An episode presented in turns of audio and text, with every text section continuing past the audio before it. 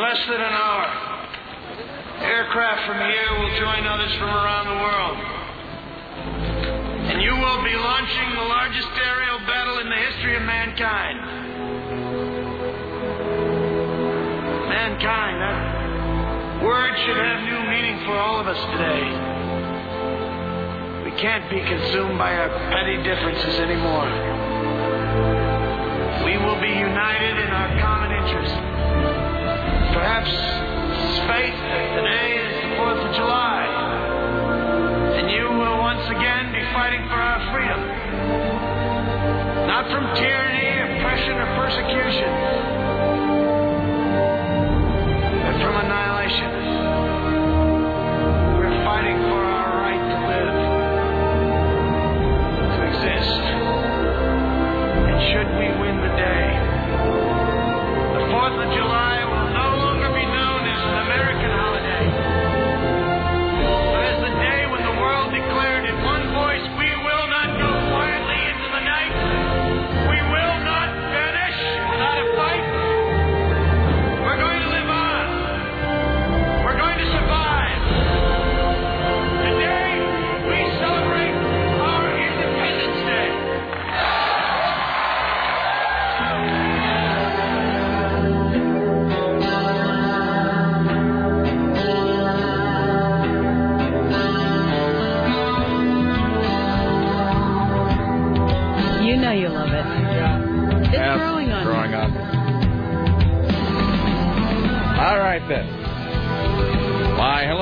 two minutes and eighteen. Did you see that thing where Will Smith inadvertently gave away the ending to I Am Legend?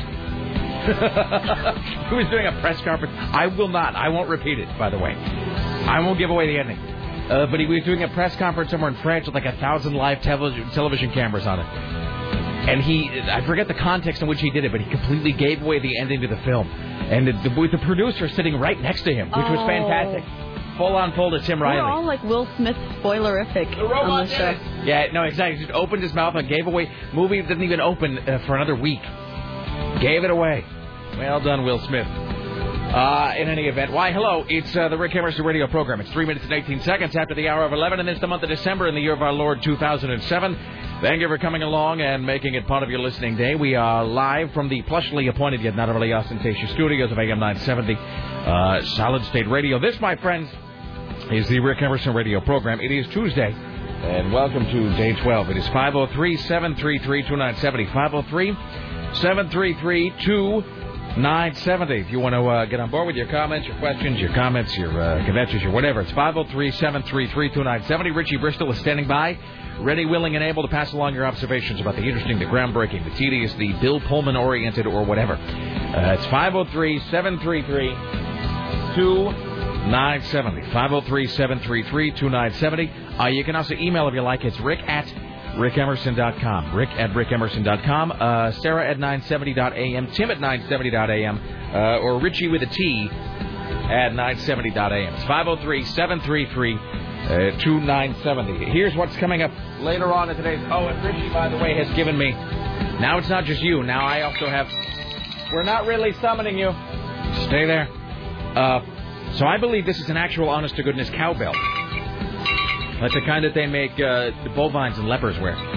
So, and he's up. This is how great Richie is. So Richie has not only given me a, an actual like cowbell with which to summon him, he's given me a list of factoids because we promised Lisa Desjardins a Richie Bristol factoid every day. So he's given me a list of facts. He's also prepared a Richie-oriented top five. You're a go-getter, Richie. You are an American, my friend. So I'm going to set this over here. I'll use that later on. Uh, here's what's coming up today. We will talk to uh, CNN radio correspondent Lisa Desjardins today. Apparently, I know, George Bush is doing a press conference about something or other. Well, whatever. Uh, Jim Rube will be joining us from uh, Los Angeles as well, where there's some sort of when no progress is being made. We will pretend that there's progress being made. We will mouth some sort of platitude about trying to find a middle ground between the studios and the writers, and then at the at the actual literal, not the figurative end, end of the day, the actual literal end of the day, uh, nothing will have been uh, been done. Uh, we will do uh, today's top five. I hold it right here.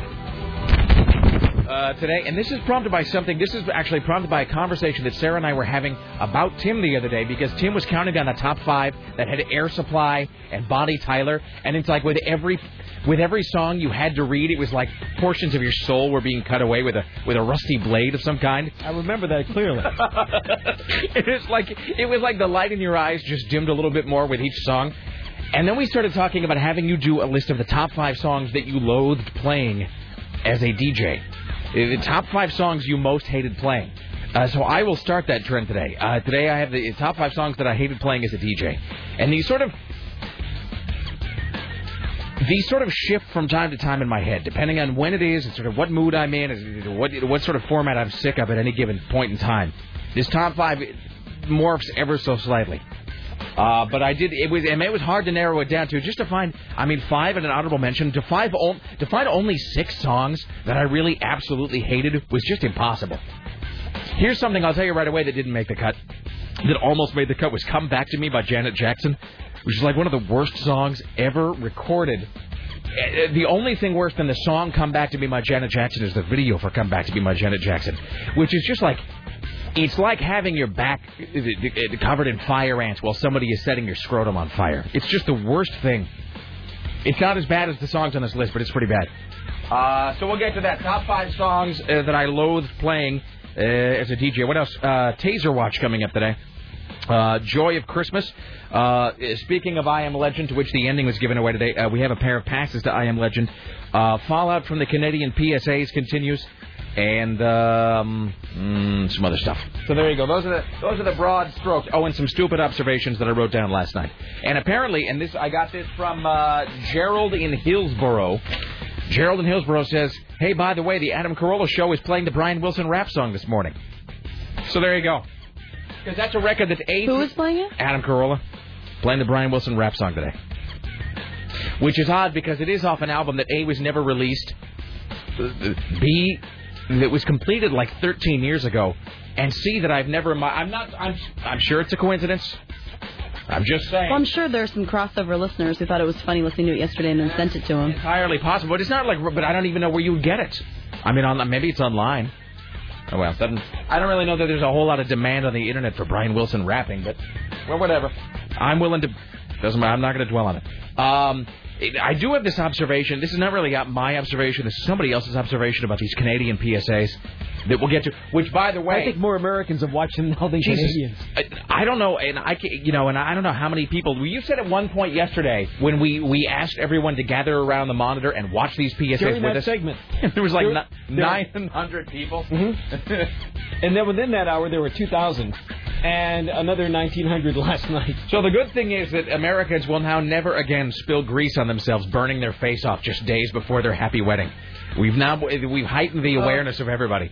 The I got off the air yesterday. It's so this is how warped uh, I am. I spent, and by I I mean myself and Court and Fatboy, because we spent about 25 minutes yesterday, from about four until about 4:25. I was back at Court and Fatboy's prep area, and we not only had these, they have they have their own they have their own set of horrific PSAs. Uh, they have one that's um. I have to be very careful because it, I don't wish I don't wish for it to seem as though we're making light of any of these problems. Really, I'm just pointing out that I do believe the solution sometimes. Well, just remember that the Canadians don't have to worry about insurance if they run into any of these problems. That's true. If you you know if you get if you're covered in boiling grease, the government will take care of you. Yeah. Here, it's a whole lot of pull yourself up by your own inflamed bootstraps. What's wrong with you? Get off the kitchen floor. Get back to work. I don't care if you don't have a lower jawbone anymore. Um. So Court and Fatboy and I spent about 25 minutes yesterday watching Dib because they'd seen most of these, although they hadn't seen. And by the way, you can see these PSAs that we're talking about at RileyLive.com. That's Riley's and Tim Riley, R-I-L-E-Y, RileyLive.com. We spent about 25 minutes yesterday watching these. They had not seen the one with the welding guy who gets blown out the window and then lands on the truck. I know I've just done a Will Smith and given away the ending to it, but what are you going to do? If you didn't watch it by now, it's your own fault. Yeah, you don't see that one coming. No, you really don't. And even when you do see it coming, it's fantastic. Uh, they hadn't seen that one, and then they sh- they showed me a couple. There was one that there's a really disturbing one that involves Emma Thompson uh, playing some sort of kidnapped sex worker. That one was that one was just that one was just weird. Um, Sex worker, like as in like like a- like, someone kidnapped and then like a lady of the night. sold into sold into slavery. So there's Emma Thompson, which is, and it was, you have all these layers of weirdness because I do find Emma Thompson really hot. I have always found her incredibly attractive. A- a- But she's in this PSA where she's just like covered in bruises and and like and and being assaulted as a sex worker, and so you you have to sort of strip away the oh she's hot when you're watching that, which is the black eye sort of helps with that. Um, and well, anyway, so Courtney, Fat Boy, and I spent a long while yesterday watching all of these. But somebody pointed this one out, and I hate I hate to do this to everybody, but I'm gonna play just the end of the boiling grease one again because. So here's the great thing about this PSA that I hadn't really noticed until my friend Brian pointed it out. So there's this Canadian PSA with this woman who I'm just going to go ahead and ruin it for you here. And the reason I feel okay ruining it is A, we talked about it all day yesterday, and B, even if you know what's coming, it's still horrific. The PSA will still have the intended effect. Um, so this woman in the PSA dumps about 20 gallons of boiling grease on her face by accident. Uh, let me see if my computer's up over here. And then, but now listen to this. If- unless I'm unless I'm incorrect about this, and I don't think I am, she dumps all this boiling grease on herself, and then I do believe that the react and, and it, right in front of a guy, I do believe that the guy's reaction, instead of calling for help, is to say really calmly, uh, "I think we have an accident." in a Let's- let's terrible find out. accident. But really, I should have cleaned up the grease over there. And they should never put the deep fryer so close.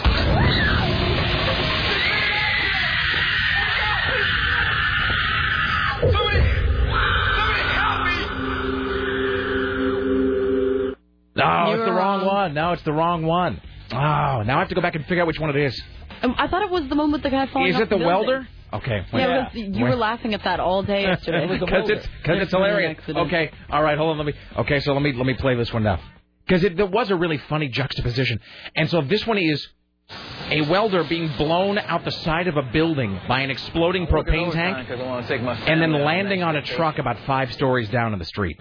Soon they get a call telling them I was killed in an accident. I gotta wait for it to. Uh, I gotta wait for it to pop. Up. So he's completely blown off the side of a building when this tank explodes. He falls about five stories and lands on the top of a truck. Hey, I'm wearing a busted harness here. And the company should have checked those tanks.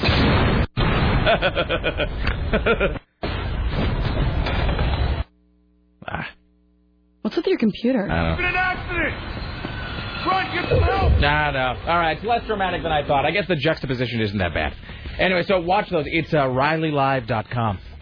That's wonderful. It is if you're watching it because you see this person fall off the building and slam into a car and they get run over by the car.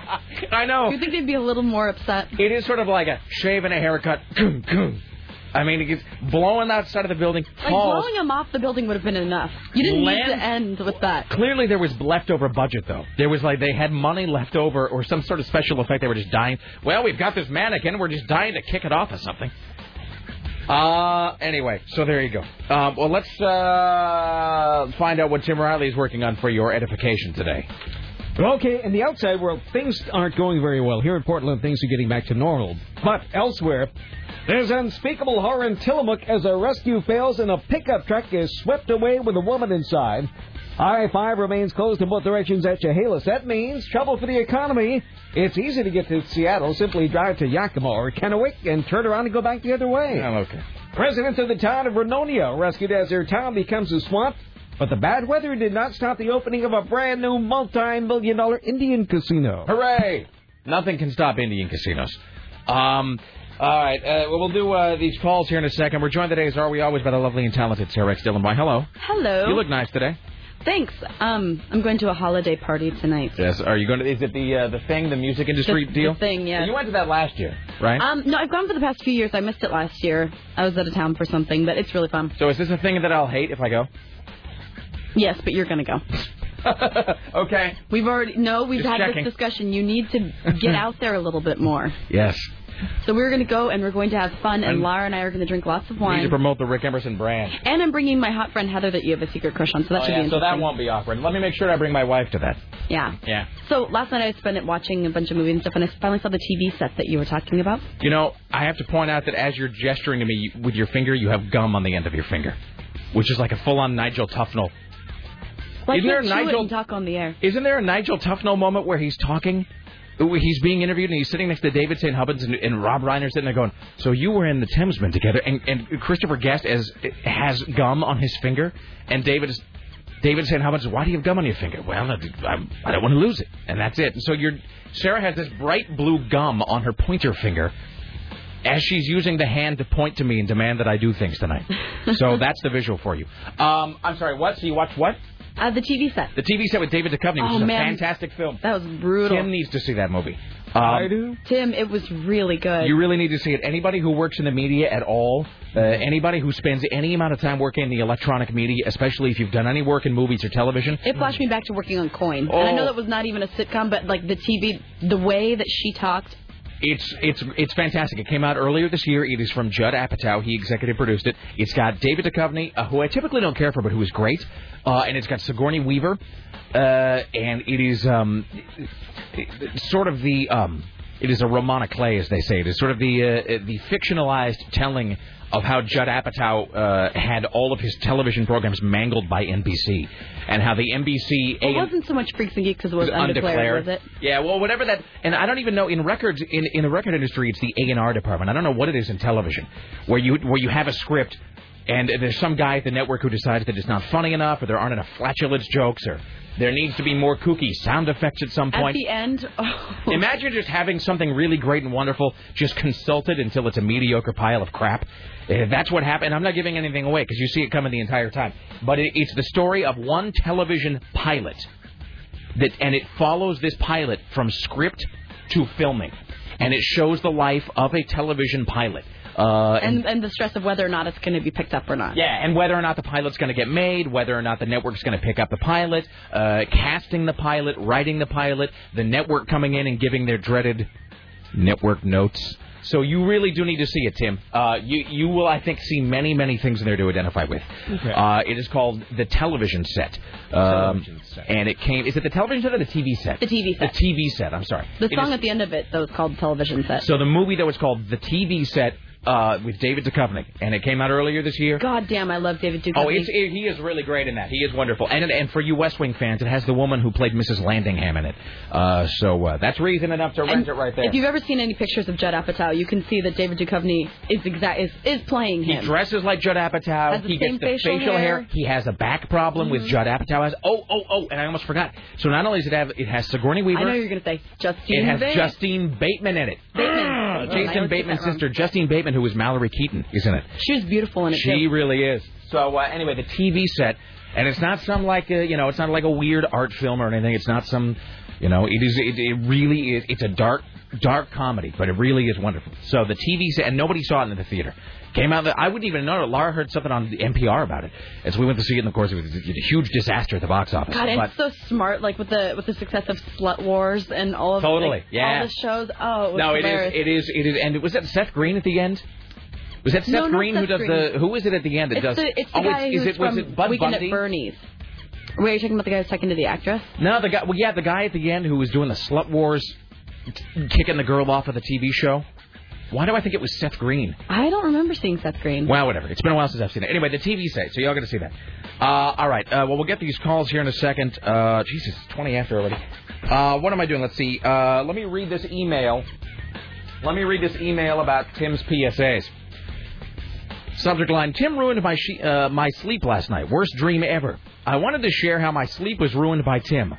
I started out having a pleasant zombie infestation dream last night where I was trying to find brains to eat. But then the dream started, uh, I'm sorry, then the next dream started with me on the top floor of a tall building and, quote, accidentally stuffing myself into a dumbwaiter instead of an elevator.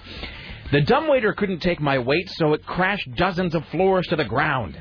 I woke up just before the accident killed me, but what kept going through my mind as I plummeted in the cramped and dark dumbwaiter was, there are no accidents. I haven't slept that poorly in weeks. Thanks a whole lot, Tim. I appreciate it. So there That's why we're here. it, it is it is true. Um, oh, by the way, speaking of there are no accidents, I think I mentioned this on the air yesterday, but I'm not sure. Be advised if you use that middle unisex bathroom, the handle comes off the door on the inside. Well, I, I tried to use that room yesterday, but apparently the person who used it before me wasn't toilet trained as a child.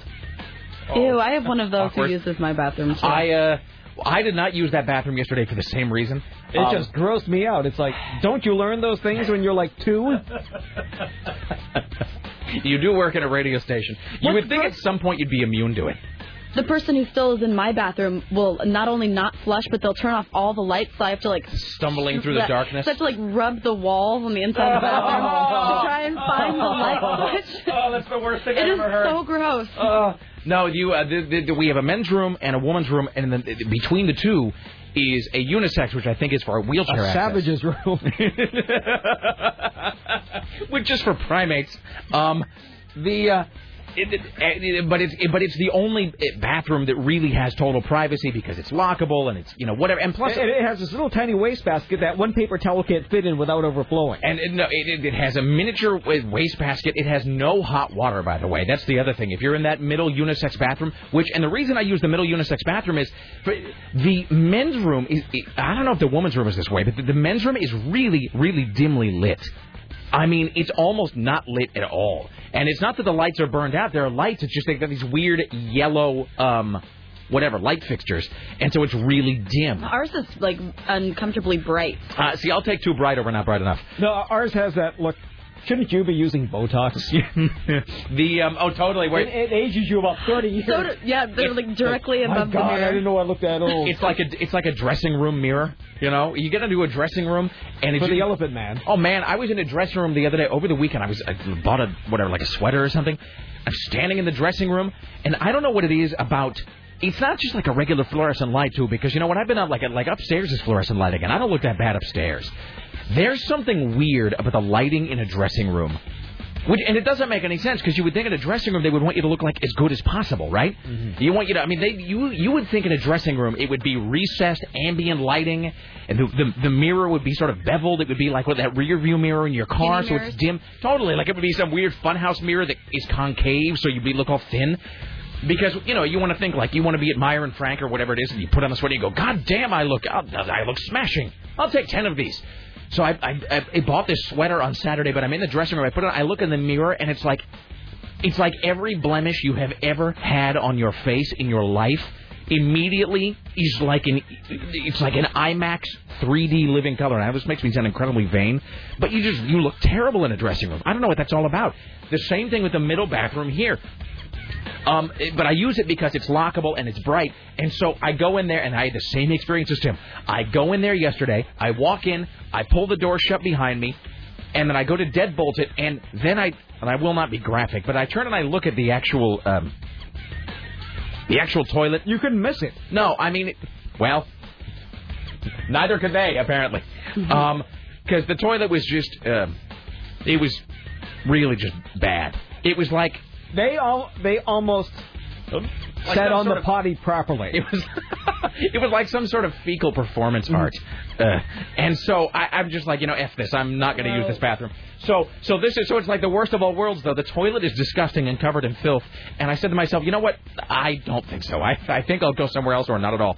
I turn, I grab the handle of the door, I pull on it, and it was like a bad Buster Keaton film. The door to the hand the handle to the bathroom door just came off in my hand completely and totally came off. And I didn't have my cell phone with me. And this is yesterday during the show when we, you know, I, I we had to come back and introduce the piano guy. And I'm like, well, I, I'm stuck in here, and this, and I'm like, no one will ever find me. The soundproof, I'm behind two different soundproof doors actually. No one will ever discover I'm here, eh, and this will be that they'll find me here in three months, and I'll just be a pile of bones next to this disgusting toilet. And finally, I was able to put the handle back on and very carefully crank the, the door open because I knew that if I put the handle on and turned it too quickly, it would strip the inside of the handle out, and then I would be trapped in there forever. So, anyway, word to the wise uh, if you're using the bathroom here at CBS. Um, all right, well, let's do a, a couple of these here. Uh, hi, you're on the Rick Emerson Show. Hello. Hello? Hello, sir. Yeah, Adam Carolla's Teresa Strasser also works for TMZ. Uh-huh. Has that footage of Brian Wilson's bad rap song. Maybe we're talking about two different songs. Is this the same rap song that I played yesterday? I don't know. It sounded like a bad rap, uh, bad remake of New Kids on the Block. It's possible. The the one that I was playing is called Smart Girls. It's from like 80, That's it. 88, really? Okay, so there's actual. So there's footage of him actually performing it somewhere? Yeah, on TMZ.com. That's so weird. I was just looking on TMZ and they did a, a Jesus. broker. I hardly knew her on here too. Really? Eh, I'm sure it's all a coincidence. Uh, well, now I have to find the footage of him actually performing that because that I'm song actually is on so TMZ right now. unbelievably bad. All right, okay, excellent. Thank you. Yep. Bye. Oh, it is Seth Green on the TV set. He's the Is guy. it really? Yeah, this guy just confirmed. He said he's the guy that kicks off the girl at the, on Slut Wars at the end, where he's standing on the staircase and the girls are all there. And he's like, "I'm sorry, you know, Monique, you're going home on Slut Wars or whatever." And then she like, she's in the bikini and she runs off set. This guy says it is Seth Green. He you know what? I did have problems with the DVD. It skipped, I think, a little part of the movie, and that could have been it. Yeah. Uh, and then he says the woman who played the starlet was who is that girl? Who is the blonde girl on the TV set that played the female lead in Call Me Crazy? I recognized her from the Wonder Years. Really? What was she in the Wonder Years? She was. Oh, she's beautiful. She had a crush on Kevin. Yeah, I can't she- remember exactly. Yeah, yeah, she's uh, she's hot. Higher on the Rick Emerson show. Hello. Hey, Rick, how's it going? What's hey, up? Tim, Sarah. Hello. Hi. Did you guys did you watch that PSA from Canada, the one where it talked about domestic violence? Oh, you know Oh, that's yeah. one of the other ones. The Court and Fat Boy and I were watching yesterday. There is, Was it the one with the wait the waitress and the guy sitting there with his kid? and it's like she spills coffee or something, and so Yeah. he like throws And it on her and gives her a beat down right there in the yeah, restaurant. yeah, and he goes and sits down with his kids Yes, and let me after just they're done. say, by the way, that in no way are we, uh, in no way are we I- advocating domestic violence. But I No, will say no. this: that I will say this that a sort of fictionalized, disproportionate anger to things kind of does appeal to me in a strange Yeah, way. I'm surprised that they uh he used profanity too. There actually is, and there's another one where a guy's sitting in a conference room, and there's like a coworker sitting up there, and the coworker is like pointing at a pie graph or something and saying, "Well, as you can see, amortized uh, profits over the past uh, fiscal year are 15 uh, percent or whatever," and then and then she she makes a mistake, like she drops something, like she drops the chalk or the pointer, Uh-huh. and the guy gets up with a coffee cup and literally gives her like like a, like a Crip style beatdown in the conference room, which is. I mean, if you're not really ready for it, is sort of No, I was sort of off-putting. Yeah, I was kind of shocked when the guy poured the coffee on her and then smacked her across the face. Oh, yeah. All right. Well, it's pretty wild. All right. Thank you, sir. Later. All right. Bye now. Uh, all Yeah, so she was in the Wonder Years. I don't really. That's all I know her from. I think she was on Entourage for an episode. I think I know exactly what you're talking. I think. The she- one with the boyfriend, wasn't it? Where her and her boyfriend have the agreement. yeah, where- yeah. She sleeps with Vince because he's the because he's the, the one on her list. Uh-huh. Like if you ever meet so and so, you're allowed to sleep with them. Yeah, yeah. She's really beautiful. Uh, hi, you're on the Rick Emerson show. Hello. Hello, Rick. This is Joel. Hello. Hey, uh, did you ever end up watching the Futurama movie? Uh, Bender's Big Score. I'm most likely going to watch it uh, tonight, tomorrow, sometime. Right. Yeah. You said you're gonna watch it last night. I so know. I thought, I, I thought I'd do it. I thought I'd do it for you. It's a piece of crap. No, that's a lie. Don't say that. It is. It Nothing really with is. the name Futurama on it can be bad. Right. And Futurama and Rick Emerson's gonna watch it, so I thought it's gold. Not so much. So where would you where would you rank it on the classic one to ten scale? I, I fell asleep about halfway through. I actually rolled over to fall asleep about halfway through. Is that is that like a two? That's four. Um, all right, fair enough. We'll compare. We'll compare notes. Okay, I'll watch try it. to watch it in the next day or two. All right, thank you. Right. Bye. All right, one more. Hi, you're on the Rick Emerson show. Hello. Hi there. I wanted to uh, clarify the uh, the blonde gal from the Wonder Years. Yeah, Her name was uh, Becky Slater. Becky Slater. That's the actress's name No, the character name. In the Wonder Years. Yes, sir. She's not the No, girl I that he just met when he was away at uh, camp or whatever. No, she was in a series of them. I'm actually. Uh, I cheated. I just went to IMDb right now, and her name's Alice Pettermere. Okay. Yeah, it doesn't it doesn't ring I a remember bell. Kevin dated her, and then he was really still in love with Winnie Cooper. Ah, see, Yeah, and then she uh, she punched Kevin in the face one day. God, we're nerds. Yes, she did. All It right. was like, All right. Thank you. all right, thanks. All right. Saddest episode of the Wonder Years ever. That's not the finale. Go. The opening one when her brother dies, and then they kiss on the rock. Now, see, I was going to say there's that. Or when, or when uh, Boner gets shipped off to war. I don't think. Well, no, it's a mistake. A boner, as in I pulled a boner. Yes, that was his name, wasn't it? yes. Okay, I'm sorry. No, no, no. I was confusing really it. creepy. No, no, no. I was confusing it with uh, with with uh, Revenge of the Nerds there for a moment. It's odd about it's odd about the evolution of words, isn't it? Yeah. Like you'll see a lot of those old uh, like Leave It to Beaver reruns, and it's all like you know, it's a whole lot of whole lot No, of I think boner this and it private was dick that. stripping of his in, uh, innocence, and then you Yeah. know he's just kind of this like dumb kid who's just being shipped off to war to ultimately die. It's just really sad. Well, the, the, that there's made me sense. Also, that episode of the Wonder Years where uh, where he meets that girl at like the beach or the summer home or whatever, and then she sends him that letter about I promise I'll write every week, and she talked to me about and she talked to me about all the great times we would have together, and how you know she would write to me every week, and how we would learn to you know know each other, blah blah blah blah blah. I still have that letter. It's the only one she ever sent Oh. me. Yeah. The Wonder Years stabs you in the chest like no other movie. It kicks Uh, you in the heart over and over. Uh, it reminds me a lot of Freaks and Geeks. Totally, where it's Those are the same, the kind of the It, you know what it is, and it, it's it's it, and we have to take a break. But it's that he does that great punish the audience thing that uh, Joss Whedon does, where he just like he just pulls you in and gains your trust, and then he's like, oh oh, you know, get the get the courage to love, so I can take advantage of it and punch you in the soul. That's totally what he does. Um, that the Wonder Years is exactly like that. It is a total gain your trust and then punish your trust, gain your trust and then abuse it. So all all of the great TV shows are that way. Uh, let's take this final call and then we'll break. Hi, you're on the Rick Emerson Show. Hello.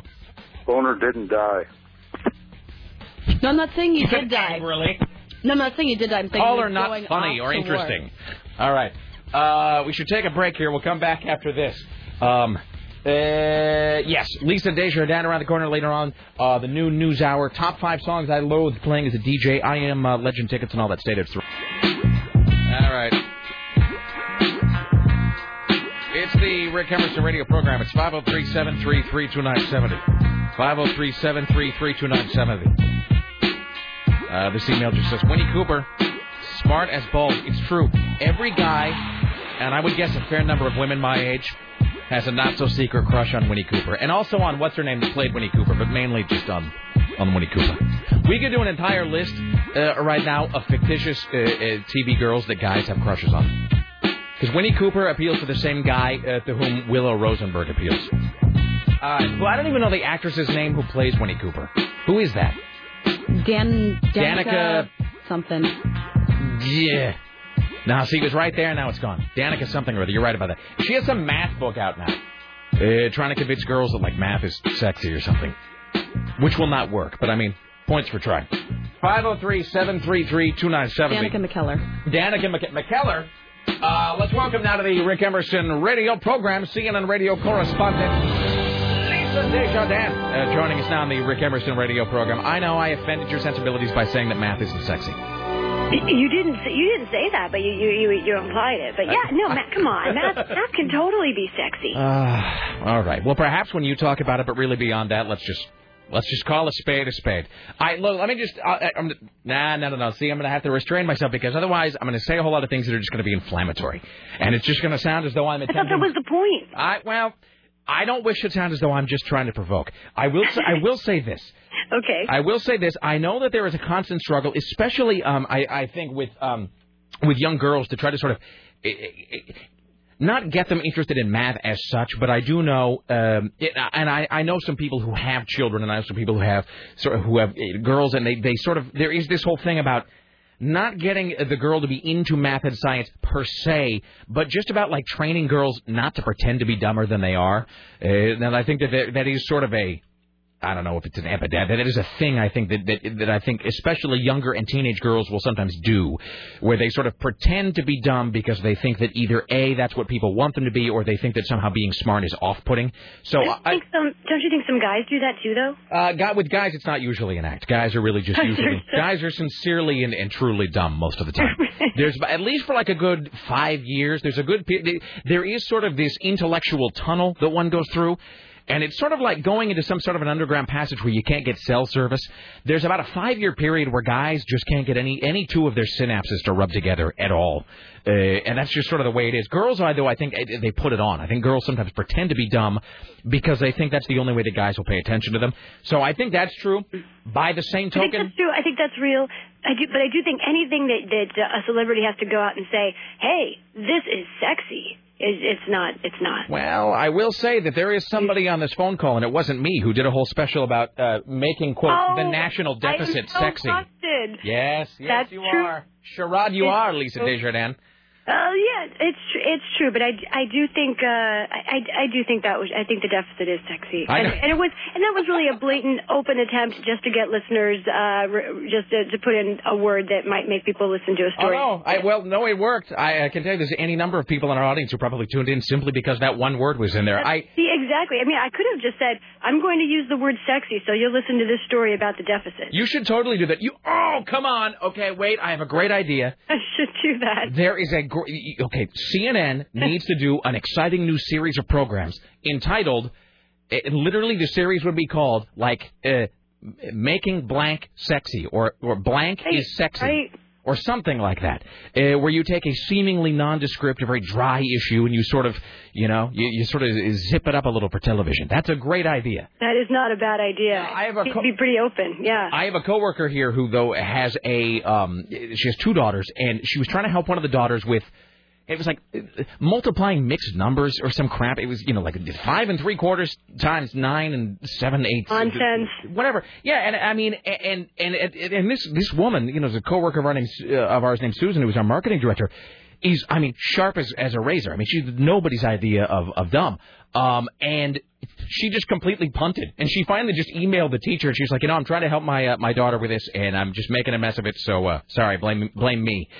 And I tried to explain to her that really the reason that she's forgotten how to do it, the reason that that section of her brain is atrophied, is that unless you are going to be uh, a math teacher at some point uh, and pass it on to yet another generation of children who won't need it unless they in turn are math teachers, is that no one ever uses that ever, ever, ever, ever for anything.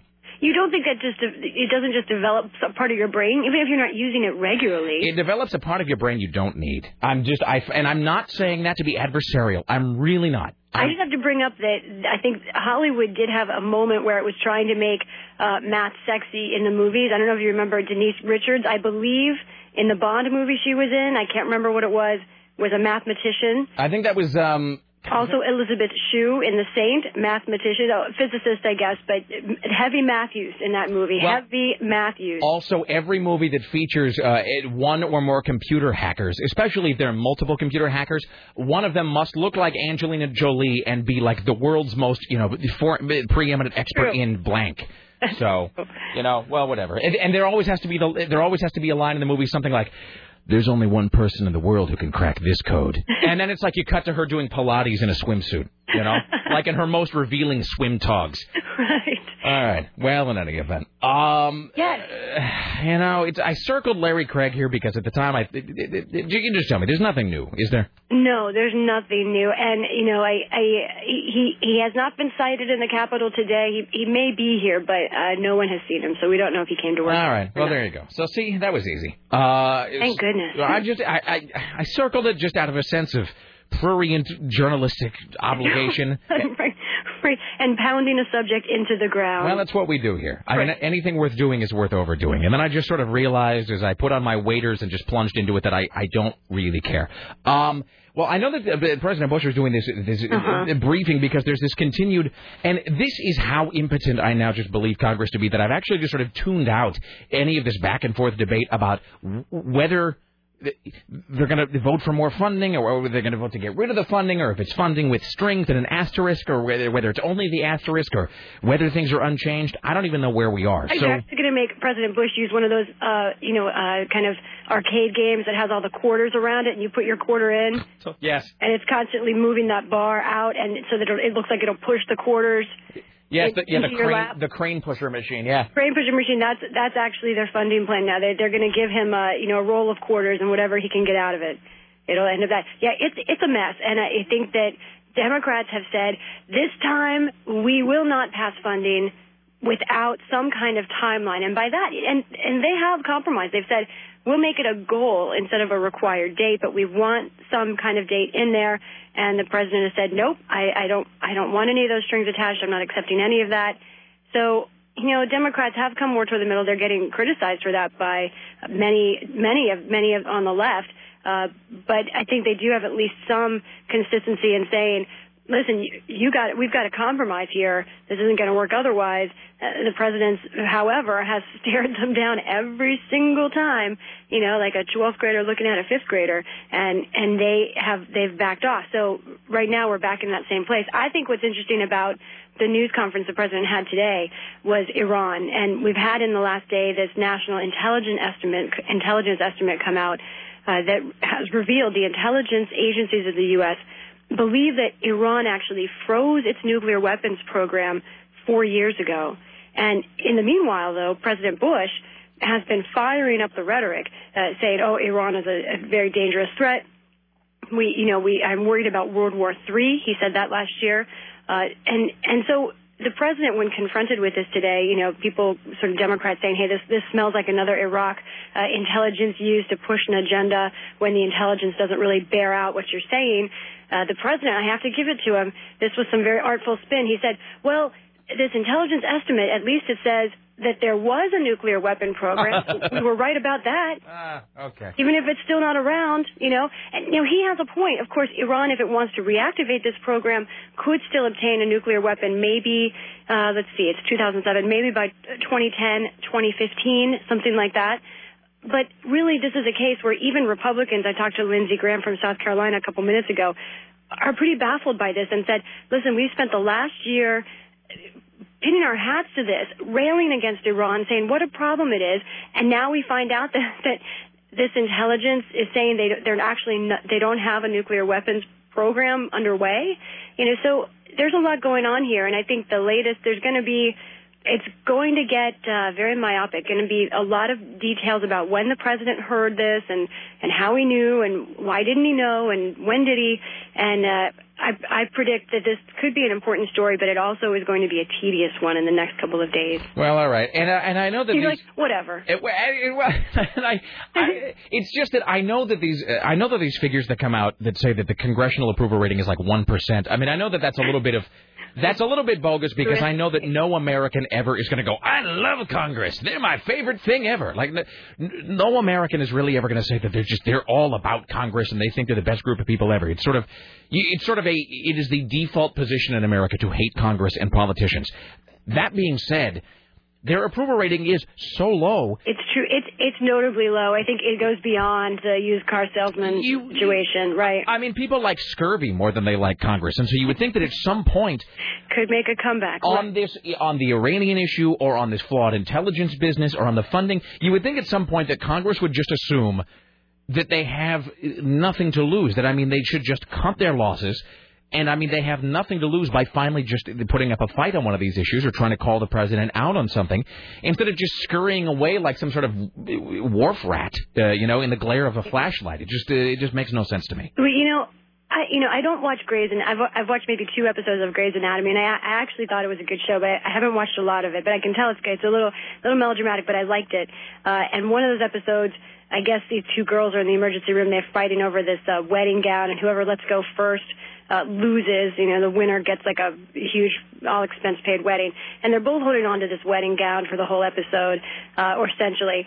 And this is kind of what's going on in Congress. I've, I've got a point here. This is Congress. The Democrats and Republicans are holding on to what they think uh, will impress voters and keep them in office or gain them some political ground. And it's a situation where you know they're both saying, "Hey, well, you let go first. I'll let go with you." You know, and and both of them instead are just keeping up fighting each other rather than letting go of all of this politics that's in the middle and paying attention to real issues.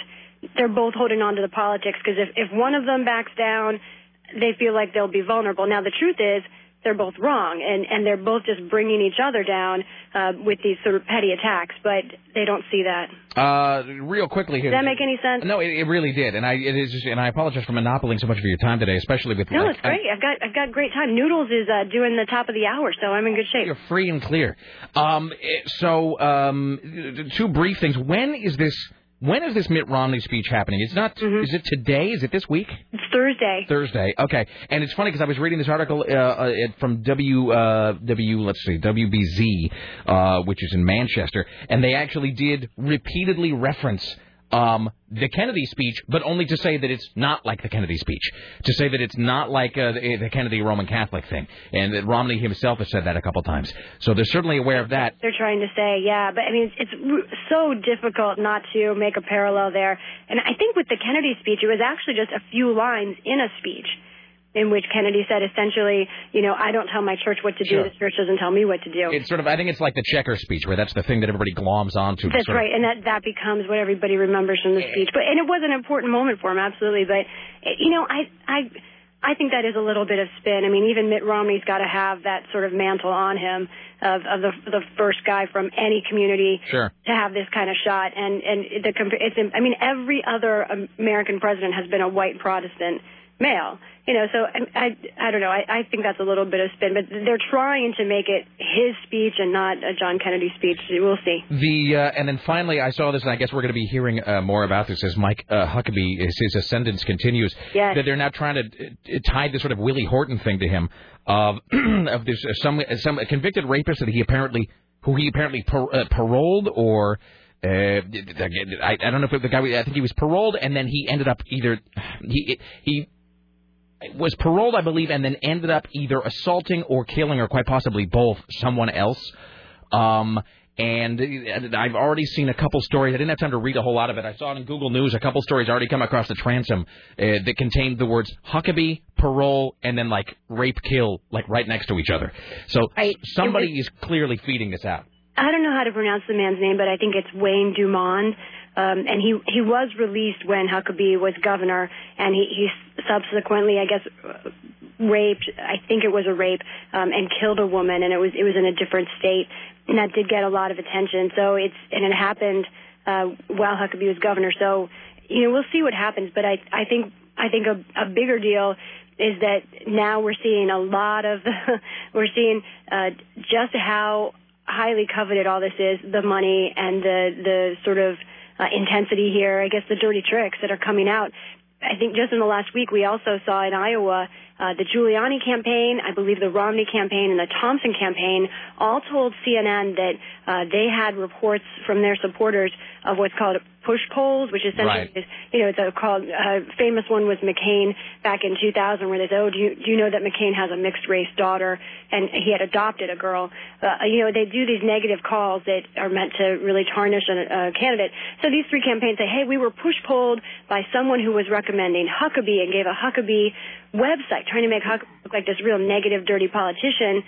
You know, and it's funny, all of these guys pull this stuff, but, uh, you know, e- even I may be buying into the Huckabee aura too much because it just doesn't ring true, and I wouldn't put it past anybody out there from the Democrats to whoever uh, to, to push poll for another candidate to make that candidate. It's, it's nuts, and just strap yourself in because it, it's going to get worse. Did you see that Hillary Clinton's campaign is now actually quoting something that Barack Obama said when he was a kindergartner to Yes, his teacher? yes. That, as you put it, that that really is a microcosm for how crazed and you know, as Hunter Thompson said, this is the fastest, meanest racetrack of them all, and that really is that that that. Right. And you know now Obama and Hillary both have um, websites devoted to the attacks coming from the other side. Ah, it's fantastic. It's a good time to be us. Control. Yeah. All right. Lisa Desjardins, as always. Oh, here's your Richie Bristol fun fact. Oh, right. What is it? What is it exactly? Hold on. Uh, well, he has actually prepared a whole list of these. Um, I will actually use my remaining fun fact, Really? and then we'll get to his tomorrow. Uh, yesterday we revealed that uh, Richie Bristol uh, has no sense of, of a smell. His olfactory sense is non-existent due to exposure from uh, chemicals some time ago. So here's a follow-up to that. Um, as sort of a subset to yesterday's fun fact, you should know that Richie Bristol at all times has at least two bottles of cologne with him. And if you were to go back to his call screening room here, there are actually, I counted them this morning, there are eight bottles of cologne sitting in the call screening room window because at one point he inadvertently um, had bad body odor and someone complained about it to a radio station manager later. So he now carries multiple bottles of cologne with him everywhere he goes. Wow. So there you go. That's amazing. You're a little bit more informed than you were just 15 seconds ago. I bet there needs to be some pharmacy labels on those saying, you know, do not mix. No, it's he actually mixes them frequently. He actually at one point Oh, came in with something smelling really rank, and we asked him what it was. I swear to you, he revealed that he had taken three bottles that are about a third full each and just poured them together and slathered it on. So there you go. Wow. Fantastic. Enjoy the rest of your day. I hope that put a smile on your face. I, I, almost. All right. Lisa Desjardins. Thank you, Lisa. Okay. All right, there you go. Lisa Desjardins, ladies and gentlemen. Excellent. Bringing sexy math back. Oh, I heard the worst thing yesterday. Poison decided to cover "Sexy" back by Justin Timberlake. Boy, that that was like the No. that was like the worst decision ever. And I'm a big Poison fan. I really am. That's a thing they shouldn't have done. So there you go. Uh, well, let's get this call, then we'll break, and we'll come back with uh, the noon news hour. Why, hello, sir, madam, as the case may be. Rick, Hello. how are you? I'm Dandy. What's up? Um, Have you guys seen the story about uh, the 18 year old kid from Gresham? Does he walk into a bar carrying a duck under his arm? No, he's I don't know. he no, he's the son of a caregiver, I guess, and he drank a half gallon of Jack Daniels and an 11 inch toilet brush. Um, Wait, what? I don't understand. How do you There's a- drink a toilet brush? No, no, no. He while he had drank a half gallon of Jack Daniels, he says he somehow put an 11 inch toilet brush inside. In a private area? Yes. Uh, of, of himself? Of no, of one of his mother's patients. Oh. Um, it's on the front page of the Metro today in the Oregonian. Oh, that's great. Well, that's So, wonderful. Yeah. We'll get a PSA made about it. Thank yeah, you. it's uh, Gresham. Bye now. Bye now. Jesus. The fact that a guy would wait on hold like 40 minutes to tell us that story is both great and awful. Uh, let's take a break. We come back. Tim Riley the Ministry of Truth. Uh, later on, James Roop, uh, I Am Legend tickets, and uh, top five songs I loathed playing as a DJ. You stay there. It's the Rick Emerson Show.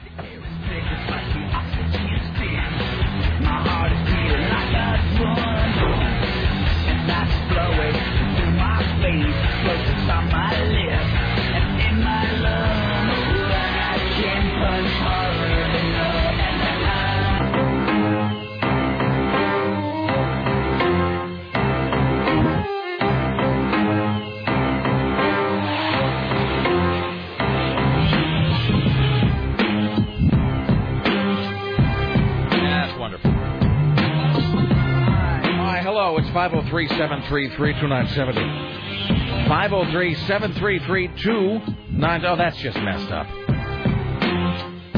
Why would you send me this? Rick, check out this woman with her feet backward.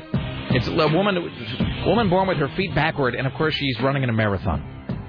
Oh, those feet are messed up. I'm closing that. I'm not going to look at that anymore. It's 503 733 2970 at the Ministry of Truth. This is Tim Riley. Time for the Rick Emerson Noon News Hour from AM 970 Solid State Radio. And now, from the Ministry of Truth, this is Tim Riley. Witnesses watched in horror as a rescue failed and a pickup truck was swept away with a woman inside. This happened in Tillamook. Some good Samaritans were trying to attach something to it to pull it out of the water. They weren't fast enough.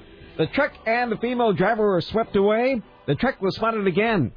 There was nobody inside. Oh, that's creepy. Mm-hmm. Yeah, there's all kinds of weird stuff going on outside here. That's totally creepy. Like we think because we're in here that everything's fine, but actually it isn't for a lot of people. Okay, uh, let's see here. Uh, Oregon's northern coast remains cut off from the rest of the world in Tillamook County. They've confirmed two people died during the storm. Virtually all the major roads in Portland to the coast remain blocked. Uh, let's see here. ODOT reports a 200-foot stretch of Highway 26 has dropped three feet. Uh, the sinking grade differs from a sinkhole due to its size. Yeah. The whole road has fallen apart. Now, wh- where is this? this is at? Highway 26. Uh, let's see here. Uh, this is at milepost. It begins at milepost 39. Where whereabouts is that? Uh, that's two miles west of uh, the Dennis L. Edwards Tunnel. Ugh, Jesus, that's just creepy. hmm Uh, flooding in Greater Portland has claimed the life. Of a man's body was found lying face down in the swollen Hedges Creek in Tualatin. All kinds of unpleasant things here. Uh, ODOT transportation official Paula L. Diamond uh, told a news conference that crews are working very hard to reopen the I-5. Uh, she said the flood will have a multi-million dollar effect on the economy. We have about 54,000 cars and trucks every day using I 5 through this area. Calculating just the delay for those trucks over a 24 hour period, we're arriving at a $4 million delay impact for every 24 hours that the uh, freeway is closed. Was there something about some bridge that they were thinking was going to uh, tip over or whatever? Yeah, that's at uh, Salmon Creek. They closed that. Okay, because and I'm unclear about why. That's on Highway 99. Well, it, it's it's gone down a couple of other times, and they had some uh, metal poles around the pylons to try Mm-hmm. to save it, but it might not happen. So it, that remains closed. Jeez, the whole idea of a bridge 99. tipping over is unnerving. Yeah, there's all kinds of uh, horrible stuff going on there. Uh, Elisa Bateman of the Washington Department of Transportation says the amount of water over the 20 mile stretch of I 5 is just unbelievable. It's shocking. It's shocking. We have about a 20 mile stretch of I 5 closed. Um, it's an inconvenience, but more than anything, it's a real safety issue. Well, I mean, and just you don't really think about the fact. 60,000 Portlanders drive to Seattle every day. Uh, yeah, not anymore. The uh, I mean, how do you? So and this is a dumb question, but how? What do you? Is there, there's a way around though, There isn't is. there? Like you sort of I'm take glad some, you asked. We, Tim, is there a way around? Uh, let's see here. Uh, well, let, let's hear about the uh, detour here, please. Portland to Seattle is generally it's typically one 164 miles. So you're going from a 164 mile route to a 440 mile route. Yeah. Only 440 miles left to go. Oh, As a matter of fact, one of the detours goes through Kennewick. Yeah. Oh my God. Isn't that horrible? So, That that triples your driving time. That Right. makes it like a 15 hour drive. so from Portland, Jesus. you take I-84 to Umatilla, then north on Interstate 82 to the Tri-Cities area. Woo! You can go to, you go through uh, Kennewick. or you can just you can just stop and live there. And then uh, you go through Ellensburg. Oh, You go west on Interstate 90 to Seattle. That explains. Okay, I got an look e- at this map. No, no, no. This this totally explains something today. I hadn't put this together in my head. We got an email this morning uh, that our general manager, who um, is right now commuting, not every day, but is spending part of his time in Seattle, part of his time here, because he's you know moving down and getting this you know whatever it, things in order, as they say. So he's so he's been spending some time in Seattle, some time here. We got an email today they were saying, hey, he's going to be, uh, you know, he's passing through Ellensburg right now, and it's going to be a long drive, so call him on your cell if you have to. And I thought, well, what the hell is he in Ellensburg for? It's a tough commute. I, mean, I was, I was thought you're like, what? Is he just, you know, going to stop and like rope some cattle or something? I just couldn't put, but that totally makes sense. Jesus, that's awful. And there's not a thing you can do about it. Well, okay. It can take a long time um, for the water levels to go back down after they've gotten to this point where well, where they're literally covering the interstate.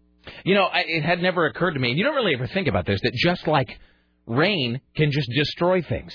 I mean, you know, because you think of Yes, earthquakes, has. you think of a, you think of fires, or you know, whatever things that are typically very traumatic. You think of like a meteor hitting the ground or something. You don't really think that just a steady drip of water out of the sky uh, can just destroy bridges and close freeways and But kill it's people. been like a fire hose. Yeah, I mean, I you know, it's just it's creepy to think about. That's one of those things. Not to revisit the topic from the other day, but that's one of those the reasons I don't really uh, I don't really worry about the environment because the environment's like way stronger than we are. The environment kill us off without thinking about it. And also, let's see here, we have uh, lots of people being arrested. Uh, by the way, a lot of people ask, why can't you take 101 to go to Seattle? Why Well, can't you, Tim? Well, you can't because it's closed in several locations, so you can't go that way. So go through uh, Kennewick and enjoy yourself. Go through Kennewick. Stop by Hubby's people. Isn't that the the uh, Palm Springs of uh, Washington State? Or No. I think of something else. No, but Kennewick, that you're thinking of Yakima. Uh, no, but uh, Kennewick is the Palm Springs of the Tri Cities. So, of the three cities, if you have to stay in one, stay in Kennewick. Stay away from Pasco and keep your windows rolled up if you have to go through there. So there's no Amtrak. And uh, in Vernonia, uh, rescuers were uh, coasting around people's flooded yards, knocked on doors, they went door to door. So far, 300 people have been evacuated. A total of 696 people, most of them Columbia County residents, are in Red Cross shelters. That's in uh, Scott Daly's area. Yeah. Also, uh, the same thing happened in uh, Chehalis. They rescued a lot of people there. Well, here's a dumb question: Is it still raining in all those places? N- uh, barely. You know what was weird last night? It was I, I it was it was really warm last night. Yeah, it was 58 It was degrees. really bizarre. I stepped outside to walk the dog, and it was like, uh, yeah, it was like it was like uh, uh, t-shirts and shorts weather. It was it was really weird. Um, so, but I guess that's part of the. I know that happens in the Northwest though, where you get like you get those Chinook winds, like in the um, uh, like in December and January, where it's really really icy, and there's like that 70 uh, degree wind that just comes out of the north and just it melts everything. So, yeah, it's really bizarre. Yes, harsh weather has taken its toll in the northern parts of both coasts here in Oregon and Washington. Uh, Major Mike Braibish of the Oregon Military Department says rescue teams are forced to use boats to pick up those stranded by the storm. One of the areas that is of greatest concern right now is the city of Vernonia, where we have had extensive flooding, and overnight the Oregon National Guard put four Zodiac boats in uh, to work out there in an effort to try to rescue some folks who need assistance. Zodiac boat sounds creepy, doesn't it? Those are those. Uh, it's a boat that cuts off your skin. Uh, the um, that, that the joke's not even historically accurate. That's a, that, that, the, j- that didn't even really work. There's no internal logic to that joke. Um, the um, can I just tell you this? Yeah. You were talking about just as a brief side note, just as a just to bring the room up for a minute. Speaking of serial killers, you were talking about how on MySpace and YouTube you can just lose hours of your life. You know, a whole weekend can be lost on YouTube looking at things. Which I have. Here's oh me too. Here's another way you can lose an entire night. Spend a lot of time on eBay uh, looking up uh, Zodiac watches, like that guy wears in the Zodiac film. Uh, where they're interview- interviewing whatever the guy that works at the machine shop or whatever, and they're looking at that Zodiac watch he's wearing. You know, they actually sell those Zodiac watches online, like the actual uh, uh, vintage Zodiac watches. But goddamn, they're expensive. So, anyway, so bargain hunting for serial killer memorabilia the other day, and I got lost looking at Zodiac watches for about 90 minutes. Um, Were you looking for Christmas gifts? yes. yes. Something to make the baby Jesus scream. Uh, Rick, smart people get off at I-5 and US 12, then go to Morton, then take SR 7 up to Tacoma. Uh, that is only about an hour detour. Well, it, seems like if that was, why wouldn't everybody be doing that then? Well, whatever. It, it could be that, that some of those roads are flooded out I too. suppose. Zodiac boats are those those weird inflatable boats that look like um, they look like a big pointy capital A. Uh, you see those like next to Greenpeace ships and whatever sometimes. I'm just, you know, it's just crazy though. That there- there's like 20 miles of I-5 that are closed at some point. So. It, it's it's ten feet underwater. Ugh. So it, I five might not reopen until Thursday. Yeah. The earliest. So that's that. Uh, let's see here. Uh, okay, the winds are dying down just a little bit on the coast. The ODOT warning drivers not to attempt passages through the coast range. We're speaking to you, morons. This is like we know that, that there are people on the way there think they know a better way to get there. Well, right and this, and this is like you know, the other day we were telling people not to drive them Foster, Mm-hmm. and everybody's ah, that doesn't apply to me. I'll be fine. Uh, and then they go through there, and then suddenly the, the is pouring into the cabin of the truck, and they're standing on the side of the road, waving their hands like morons. So they get over 30,000 uh, homes without power out there still. You know, there was a, a big power outage downtown yesterday, um, like on 23rd and Burnside. Uh, I was talking to Joni DeRoshi, and uh, if you were, if you were up at like uh, 21st, 22nd, 23rd, I mean, like in in uh, whatever, I guess it's Southwest, um, uh, but right on the southwest side of Burnside, um, uh, there was whole swaths of downtown that didn't have any power. That was yesterday. Oh, by the way, uh, communications in Columbia, Clatsop, and Tillamook counties are virtually non-existent. No phone service. No light, no boat, no motor car, not a single luxury. No. So that's that for now. So it can't get any worse, I guess. Say that louder. You you know, that's when the weevils come. That's when that's when you wake up and there's like the angel of death is standing out front with uh, with you know painting lamb's blood on your door. All right. Well, the bad weather couldn't dampen a big party to open up a brand new casino in the town of Florence. That's on the coast, isn't it? The new $56 million Three Rivers Casino opened to the public yesterday despite a power outage three hours before the opening and 50 mile an hour winds. More than 350 happy people showed up for the brief opening ceremony before the doors were open. Within 15 minutes, the gaming floor was full and the five restaurants were packed. Why not? Well, I mean, look, you have to work a lot harder than this to try to keep old people away from a buffet of any kind. Uh, this is run by the Confeder- Confederated Tribes of the Coos, Lower Umpqua, and Siuslaw Indians. Did they make these names up? Yes. That's what I thought. They make them up to So trick the the- white man. All these people lived in this area at one time, apparently. The Coos, the Lower Umpqua. So I would rather be. Oh, that's a- why they make Umpqua ice cream. Well, I would rather be an Upper Umpqua than a Lower Umpqua.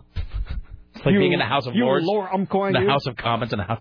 Uh, well, that's I, I, and then there's that Umpqua Bank too. Is the Umpqua Bank owned uh, by the Umpqua tribe or something? I don't think so. Usually the white man steals names after he kills people.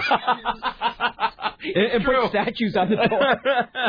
That's a nice name you've got here. I will use it for my bank. We won't allow you to use it. No, of course not. We know what's best for you. Uh, uh, so yeah, no, no, no, anytime that there's like some sort of five ninety nine smorgasbord and slot machines, it'll take more than bad weather and destruction and plagues and famines to keep old people away. Well, they managed to get the power on at this casino. Well, of course, no, you casino. So if Oregon was one big casino, the power would probably be on by Oh now. hell, man! It's on a, it's a, it's on an Indian reservation, isn't it? They probably got a nuclear reactor out there. I mean, it's, it's I don't I don't think um I don't think Whitey's laws apply to them. I think they can have like whatever they want. So I'm pretty sure they've just got some like underground plutonium thing reservoir or something happening. Hell, I would. I mean, if the laws didn't apply, if I was able to exempt myself from laws, which you know, fine, whatever. If the laws didn't apply to me, I would have, uh, you know, I would have uh, like uh, just like a howitzer uh, and some sort of like fission reactor in my backyard today. So that's fine. Um, and when your entire uh, economy, or the the 90% of the economy of those places is based on casinos, they got to do everything. Well, and, and it's not just Indian casinos, because everybody, everybody has either witnessed this or heard a story like this. Everybody has heard from a guy who was there when, uh, you know, you in Vegas, some guy has a heart attack at the table, and like the gaming just goes on around. They just and they're chalking the body next to you. Like as the gaming continues, you are sitting there continuing to, you know, to stand on a soft 16. Meanwhile, the cops are in here, like you know, putting a sheet over a guy and wheeling his body away. So You know, casinos never stop. Well, that does sound good. Yes. Uh, let's see. Hi- highway uh, Oregon Highway 6 from Banks to Tillamook reopen. But where do you want to go, really? Uh, I want to go to the cheese factory. That's probably still open, I would imagine. Uh, let's see. Um, you could also take the Horizon shuttle. This guy says, I hear they. this guy says, I hear they have flights every half hour and cheaper fares. Rick. Oh, yes. Lewis and avoid- Clark use that airline. Not to mention microbrews and wine. Yes, avoid the slog. Uh, all right. Let's see. Um, oh, this can't be true. Somebody is sending me what they believe to be um nude pictures of Danica McKellar. That I don't can't believe be that. real. No, that's ridiculous. I wouldn't buy that. He says, "Did you see these? Uh, click on these Danica McKellar uh, nude shots. She's hot, but be forewarned, you will feel dirty." Well, this is at Maxim. I don't think you're going to feel dirty. It doesn't seem like Maxim would be publishing fakes of anything. I've got the latest Maxim. Well, and she's probably not very nude. Should I click Not on for it? Maxim. All right, hold It's on. safe for work. Let me look. All right. Well, we're in the studio. I can do whatever I want. This- You know, being in the studio is like having our own private Indian reservation. Now that I think about it, It is. we can do whatever we want here. There are no. We are the law. All right, here we go. Clicking on. Uh, no, no, no. She's not nude, but these do. Um, these do still make me feel kind of dirty, though. It's Sure. it's her in um. You know, it's like bra, panty, whatever, and then like these weird stiletto heel things. Oh, that seems weird. Those make me feel kind of icky. That's pretty. I mean, well, it's a lot of photoshopping there. That's a lot of airbrushing. I mean, she's not a, a- she's not unattractive. I would say she's not like a classic Hollywood style beauty. She is very pretty though. I mean, there's no getting around that. Uh, boy, you know that it's got to be. If I could just sidetrack myself for a moment, it's got to be tough in a weird way to be her. I don't know if she's married or has kids or whatever, Uh, uh, but it's got to be strange to be somebody like Danica McKellar because it's got to be difficult to weed out all the guys who want to f you because you're Winnie Cooper, who are trying to like have some weird uh, teenage, early adolescence, weird fetishist role play thing come true. So that's just got to be. It's like being watching name? It's like being Alyson Hannigan. You know, where it's just a bunch of underweight or over overweight guys with pimples and thick glasses who want to have sex with Willow Rosenberg. It's just, it, it, it, it's. I mean, I mean, I think male celebrities don't have any issue with that. That's fine. But I think if you're a female celebrity, that's got to be strange. Here's Tim Riley. The first specific rumor regarding a Led Zeppelin concert on this side of the Atlantic is now surfacing. Ah! Billboard.com is sending an industry insider newsletter that said the legendary classic rock band is slated to take part in next year's Bonnaroo Music Festival in Manchester, Tennessee. Yes. If it's true, it would be Led Zeppelin's first full concert appearance on these shores in more than 30 years. Yeah. The last show took place in July 1977. Say where? I do believe the last show they ever played in America. I could be wrong about this. Doesn't say. I do believe the last ever American show uh, was in the Kingdome in Seattle in '77. Oh. Because it was John Bonham. John Bonham, I think, died.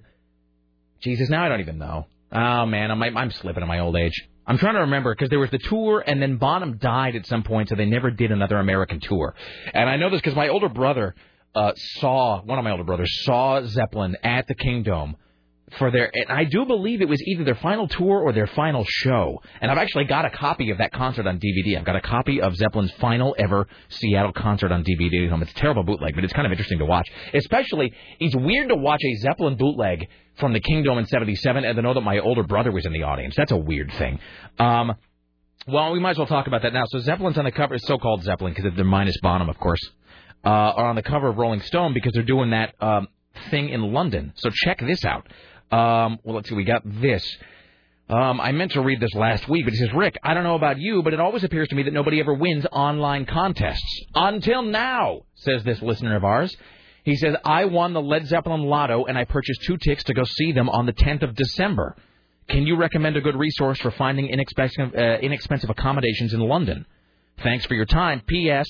I'm going to see effing Led Zeppelin, and then like a thousand exclamation marks. Inexpensive accommodations in London? I don't think so. No. Well, I mean, but you know, but, but the thing is, this contest, which was probably like an iTunes thing, this contest to get for Zeppelin tickets, the contest wasn't to get tickets. The contest was to get the chance to buy tickets. It's like when they put floor seats for the Knicks on sale, and you pay like fifty grand for the chance to pay two hundred grand for the seats. This was you won the contest for the chance to bet. I think the tickets were like thousands of dollars though. So I think this guy's probably already forked over like three or four large just for the t- you know just for the tickets.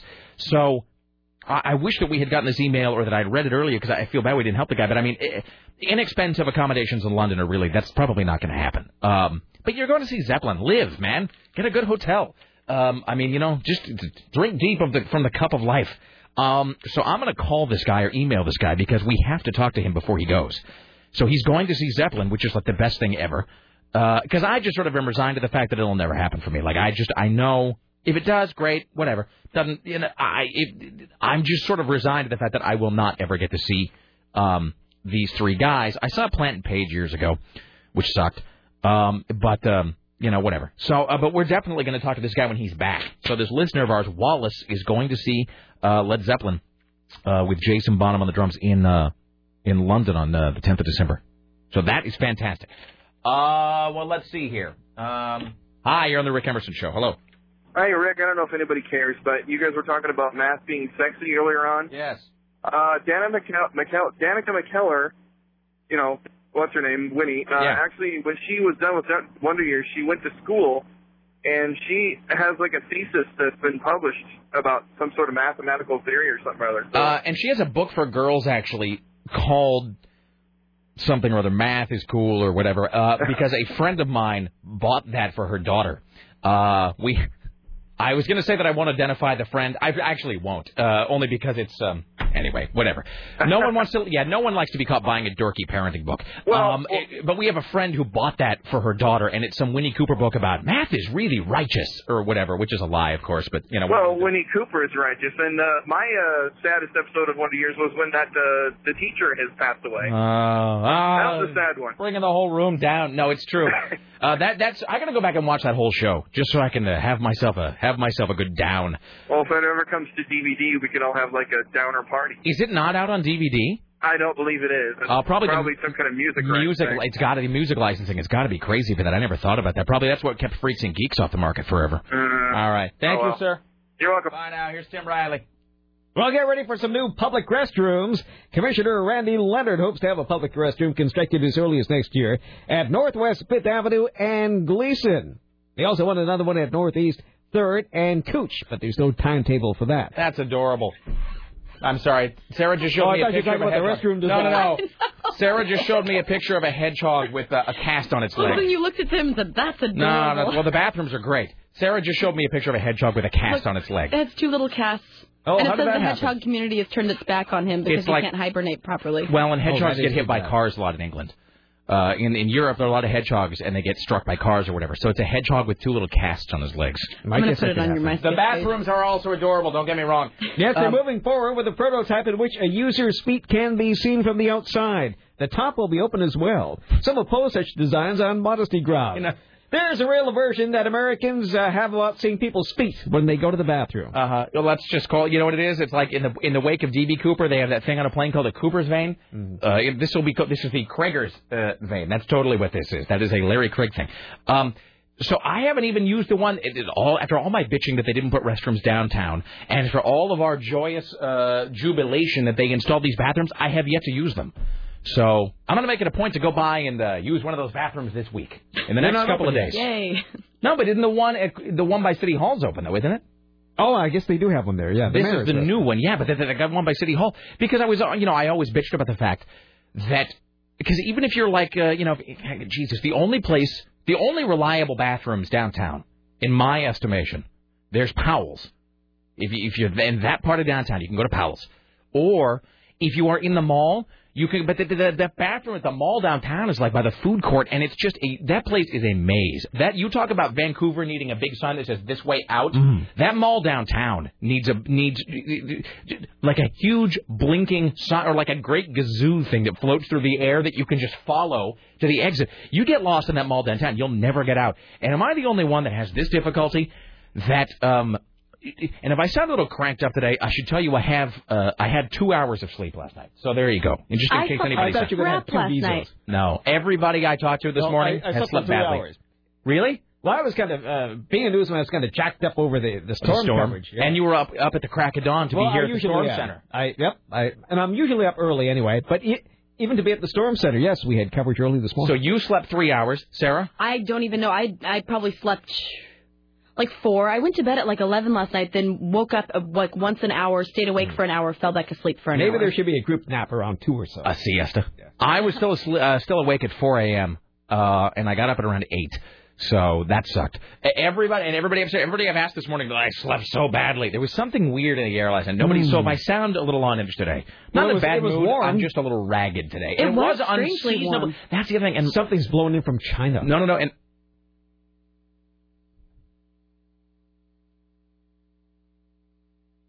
What are we waiting that was a long wait That's for a little we payoff. for. Sorry. Uh, I was looking for the other one. Hold on.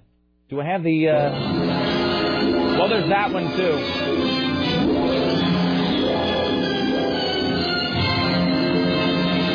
Uh, I had like a violin thing. Well, it doesn't matter. Um, it, and my wife, we had this electric blanket, and my wife, you know, she cranks the electric blanket up. But last night I was ill-advised because a it was really warm. B I forgot to turn the ceiling fan on, but in the middle of the night I just didn't have the energy to turn it on. And then the dog was sleeping right on top of me at one point, which is like having another heating blanket on you. So I'm just, uh, just you know, just sweating and.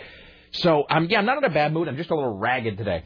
Uh, so my thoughts are not fully formed. Uh, that's why that is. But I didn't even notice. now here's the thing about the thanks, I guess, or not. No, it seems like a Um, normal program, Well, that's wonderful. Um, which is always no, but the thing about that downtown mall is, I can never figure out where any store is because there's like four different buildings oh, downtown is true. that all seem like the mall. Do you know what I mean? the Apple Store is in the basement next to the food court. Yeah, but but I mean, but I mean, do you know which building? No. See, that's what I'm saying. It's it, it, there are about three different buildings So downtown. no matter which way you go, it's never the way you it's came in. ne- that's mm-hmm. exactly. you don't no, know what that- street you're on. It's like, whoa, where am No, I? No, it is like an Escher painting in there, man. It it, it is insane. If I were to put you downtown on like whatever, like Fourth and like Washington or whatever, whatever the hell it is, and I say, okay, now I want you to go to the Franklin Covey store. Go. You will pick the wrong building. You will go to the wrong floor in the wrong building, and you will head off the wrong direction. Uh, then your second choice will also be wrong. And when you finally uh, locate the store by process of elimination, yes, A, it will take you forever to find the way out. God help you if you have to go to the bathroom, because God only knows where that is. It's by the food court, but where the hell is the food court? Uh, and then when you finally leave the building, you will be nowhere near where you came in, and you will be unable to find your car or public transit of any kind. and you'll be panhandled within ten seconds. Oh yeah, and then and then they'll take you set you on fire like by the steel bridge. No, Yeah. I never want to help you ever. Can I just tell you this? Well, um, Go ahead. speaking of panhandlers, panhandler, the Dennis uh, Miller was complaining about them again this morning. was he about Yeah. panhandlers in Because Portland? somebody called from Portland. I love that promo, dude. Uh, the, did you hear Joe Francis call Dennis Miller's show yesterday? No. Well, he called him. Uh, did they call him? Did they get in touch with him? Yeah, his PR people were trying to get him booked on talk shows. Jesus. Joe Francis, Francis the Girls Girls Gone Gone Wild Wild? guy who's in jail right now, Mhm. was on Dennis Miller. That was the most uncomfortable call I've ever yeah, heard. that was very. It bad. was incredibly. I What mean, it was happened? compelling. It was compelling, great radio, as they say. But boy, it was because that guy is just such a Clueless. weasel. He's just. Yeah, Joe Francis is just such an unlikable dick. I mean, the guy is just. And I don't want to start a fight about this, but I, I, I you know, uh, the thing about Dennis Miller, and I know there's people who, who who like him and people who don't. There's people in the middle, and you know, sometimes he, you know, sometimes he wades kind of too deep into the, the partisan politics for my taste or whatever. That's. But you know, the thing that Dennis Miller really does well, um, better than most people, Dennis Miller has this really great knack for. Despite his image as sort of this rabid right winger, Dennis Miller has this knack sometimes for just saying the sort of common sense, like cut to the chase, like you know, median in terms of opinion. Because Joe Francis is like, he's making all of these complaints about how the legal system is screwing him and about how you know and he's he's blaming everybody you know but himself and he's just trying to weasel out of it and he's just coming off as just an ass and you know and this is all because he didn't go to his court date like the judge is like hey you got to be in court this day and he just stayed home he just never showed up and Dennis at one point is like dude he's like you know, when a guy in a robe tells you to be somewhere, you, you just gotta you gotta show up, or they're gonna put you in jail. Like you just gotta know that. And Joe Francis is just, he- you know, you can just sense the slime was just coming like over the phone from that guy. He is just a thoroughly unlikable person. So anyway, He's uh, very LA. yeah, really, very much so. You know, he has, you know what it is? He sounds like Scott Storch looks. That's the thing about Joe Francis. He sounds like that guy. Um, anyway, uh, panhandlers. Well, it's too late now. I don't have time. Um, anyway, blah, blah, blah. Did you finish All God's Children? No, almost. Yeah, well, that's a that's a big buzzkill of a book, Yeah. isn't it? Yeah. See why I didn't have her on the show? Oh, totally. Should be a big downer. By the way, um, so I was talking to one of my friends about that book, and a couple of my friends uh, work around the city with like homeless kids and stuff. Uh-huh. These uh, guys, Billy and Courtney. It turns out they worked with that specific street family. Oh, the Mhm. Santos family, before, whatever they were called. Yep, Yeah. before and after. Any all chance that that happened. any chance one of those gutter punks ever had of getting a, like a nickel out of me? Gone, gone, gone. Hi, you're on the Rick Emerson show. Hello. Hello. Hello. I was calling about the Led Zeppelin thing. That was the final tour, but that wasn't the final date. What was the final? uh What was the final date? Final date, I think, was in San Francisco because I missed out on getting tickets to the Kingdome in three different places by about one person in each place. Back in the days when you had to actually stand in line Yes. at different places, I went to three places every time. I get right up to the stinking window. Sold out. We're sold out. and I missed it. And a buddy of mine, he ended up uh, through some friend of his brother's getting backstage passes to the show in uh, Oakland. Uh, how cool is that?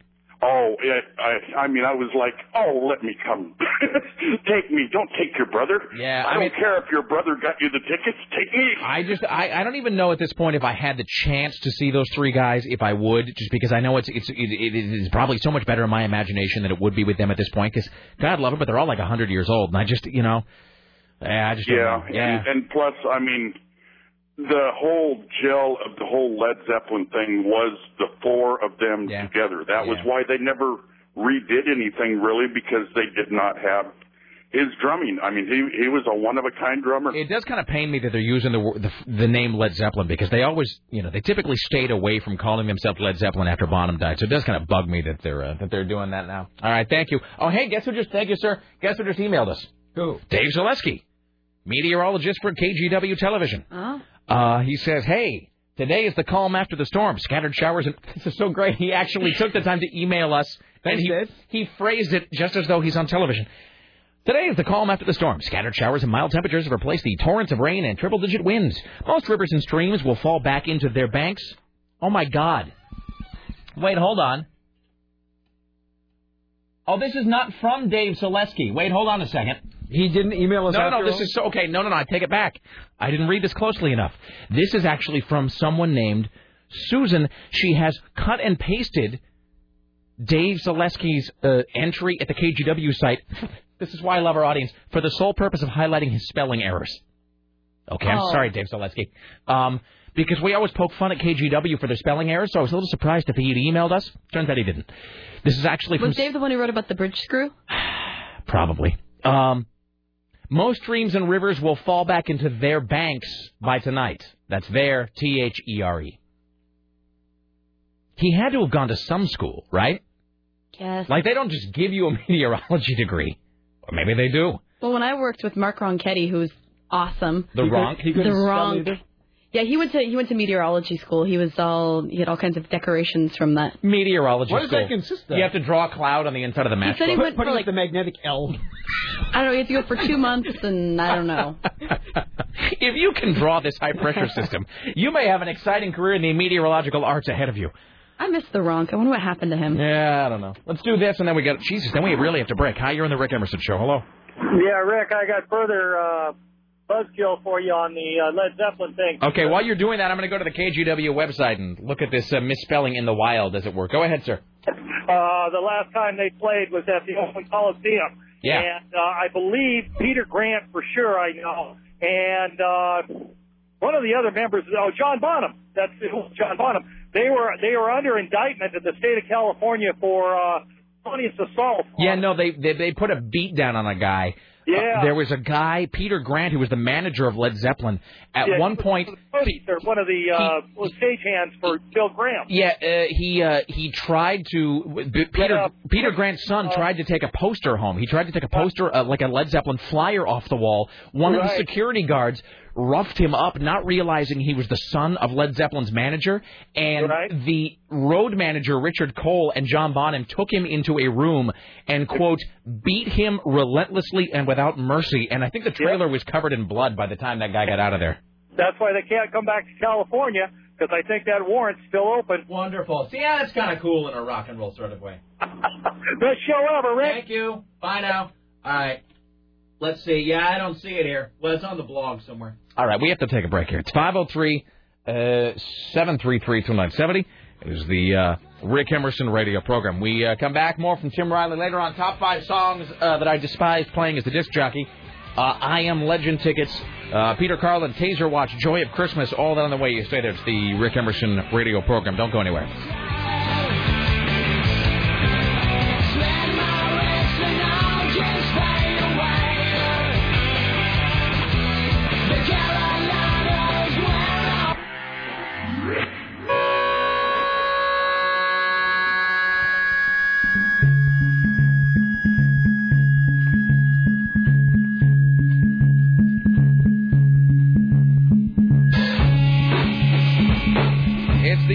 The radio program. It's 503 733 2970.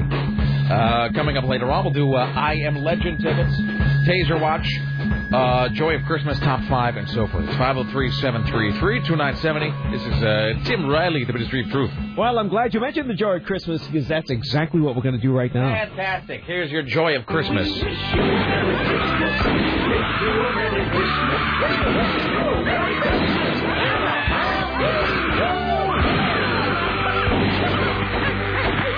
Oh man, I found the worst Christmas song. Uh, don't me forget about this. It's a terrible song. It's children rapping "O Come All Ye Faithful."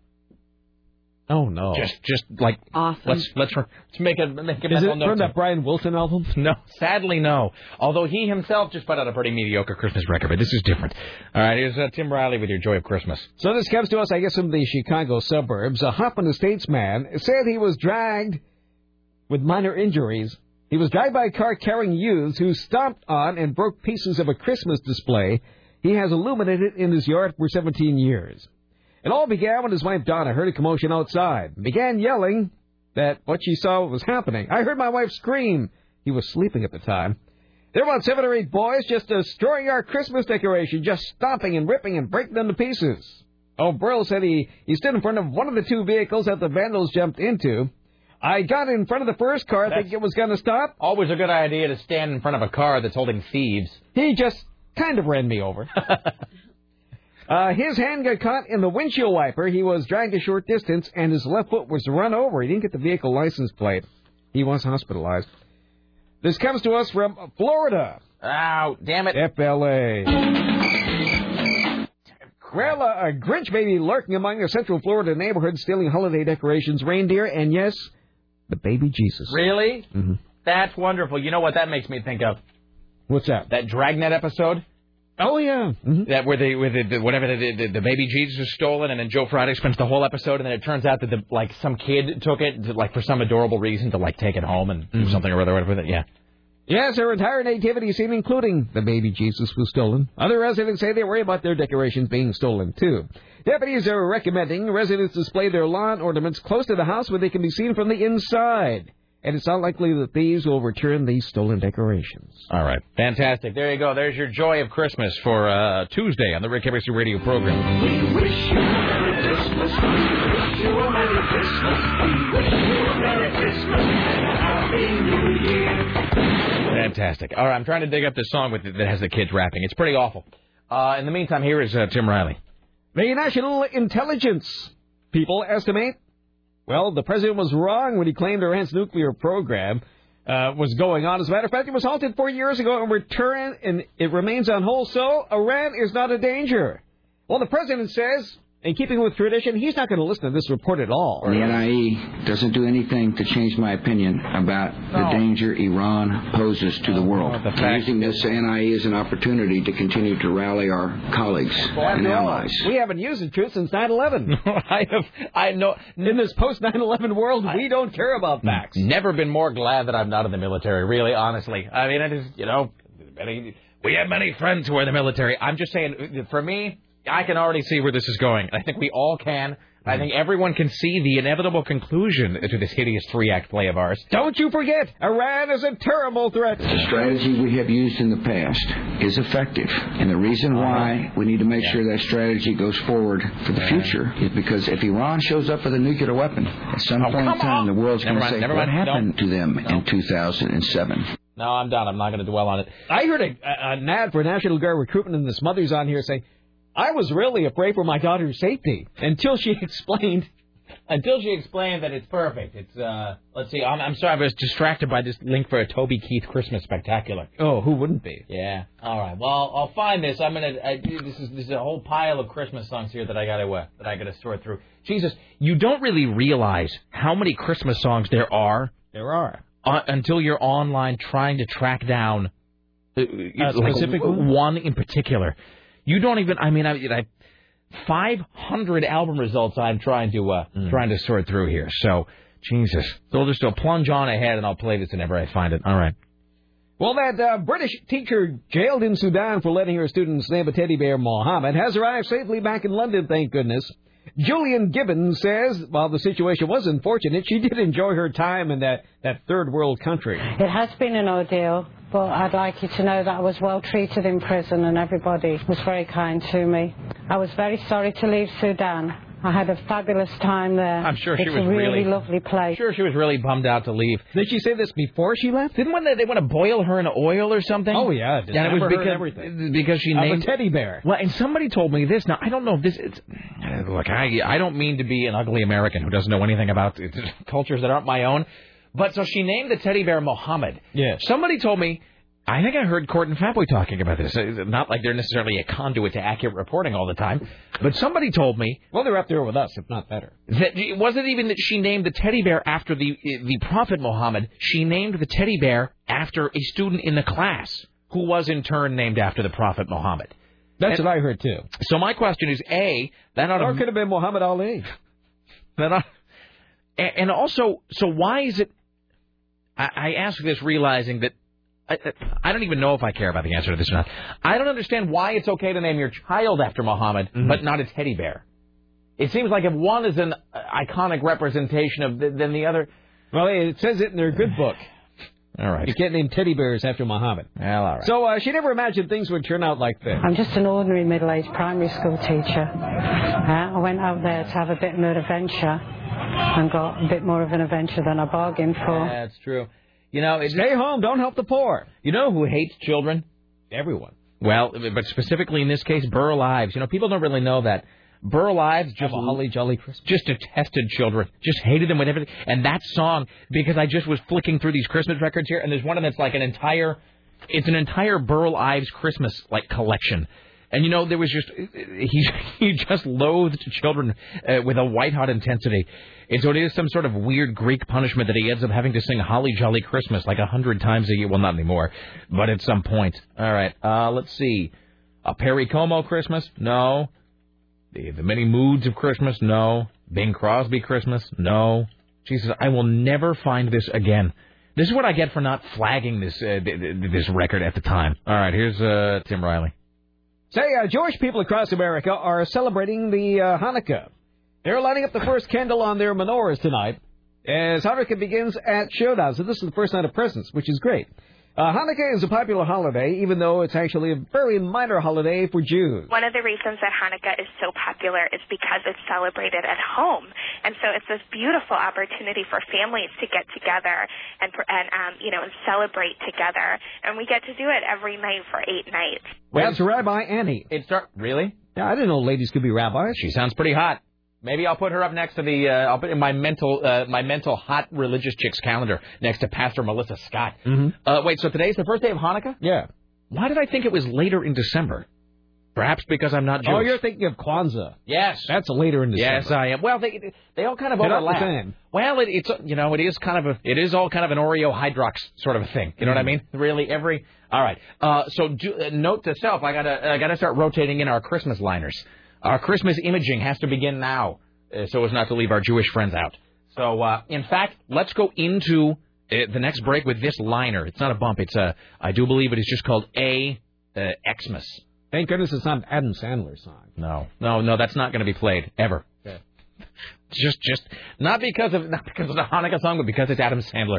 We have a we have a band in all things Sandlerian here, and because I'm too busy playing this. This album is called Kids Rappin'. That's R A P apostrophe N. Kids Rappin' uh, the Christmas hits.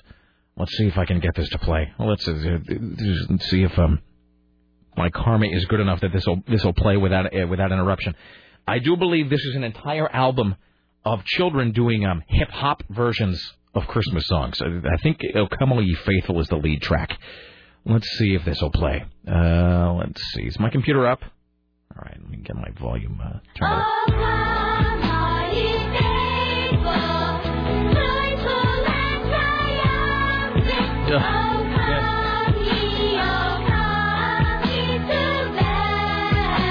It's exactly the way Jesus would want it. This is, first of all, this I don't know. This is really rap in the strictest sense of the.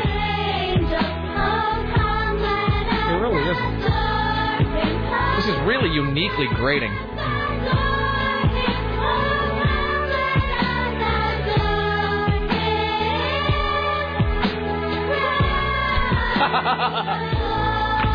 Maybe they'll do some. Let us adore him and bring much peace on earth and cherish all Yeah. our loved ones, spread joy throughout the world. And oh, come let us adore him. Oh, come let us adore him. Promise him our love and be good to This one is enough. another.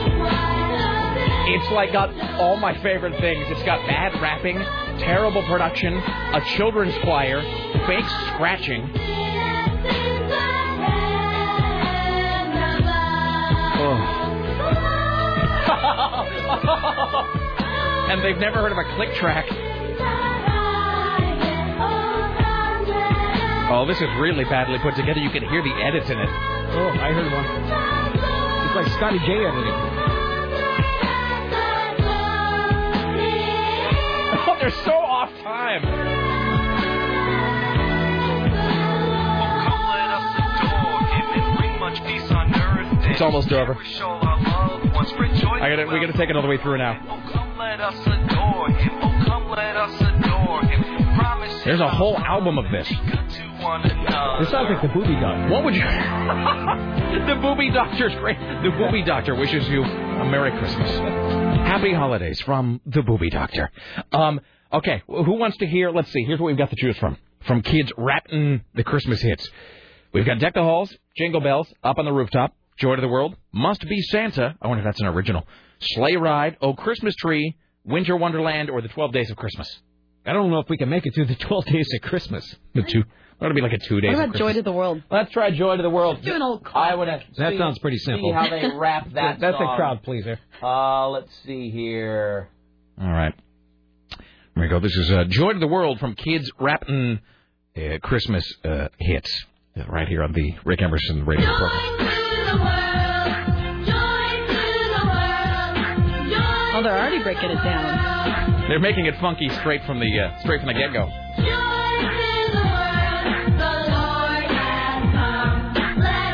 These are the least talented children I've ever heard.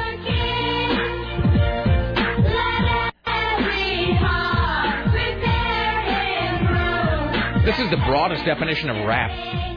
Well, I think the guy's going to come in any second now. Do you suppose this was like a regular Christmas record that they couldn't sell, and so they added the beat track underneath it and the guy? And they thought just by putting the word rap in the title.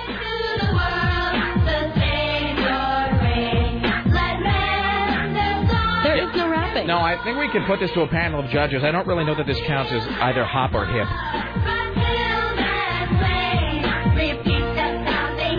Maybe hip. I'll give it one more bar, or you know, one more time through, and if I don't hear some rapping, this is gone.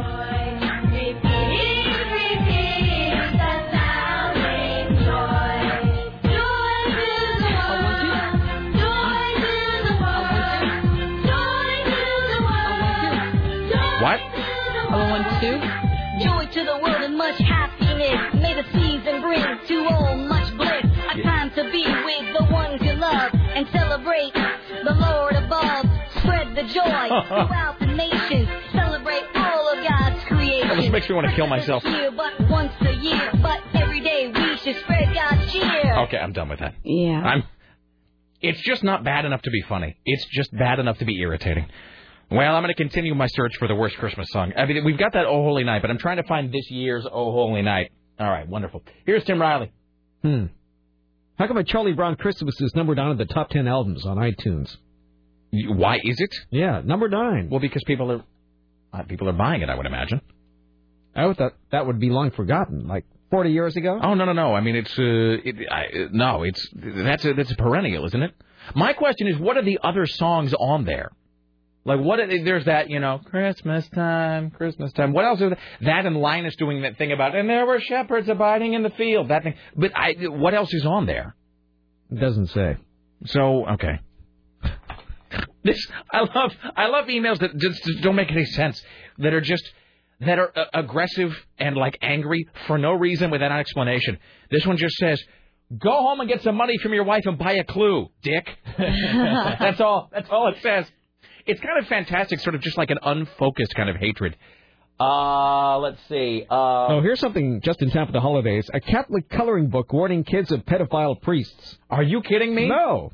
Please tell me that it's a, like a fake item. That that's no, like it's an- true. New York's Roman Catholic Church is trying a novel approach to Oh. alert children to the dangers Really? of being assaulted believe- by priests. I think we have a Oh, clergy wow. watch here. Here's your ad hoc clergy watch for Tuesday on the Rick Emerson Show.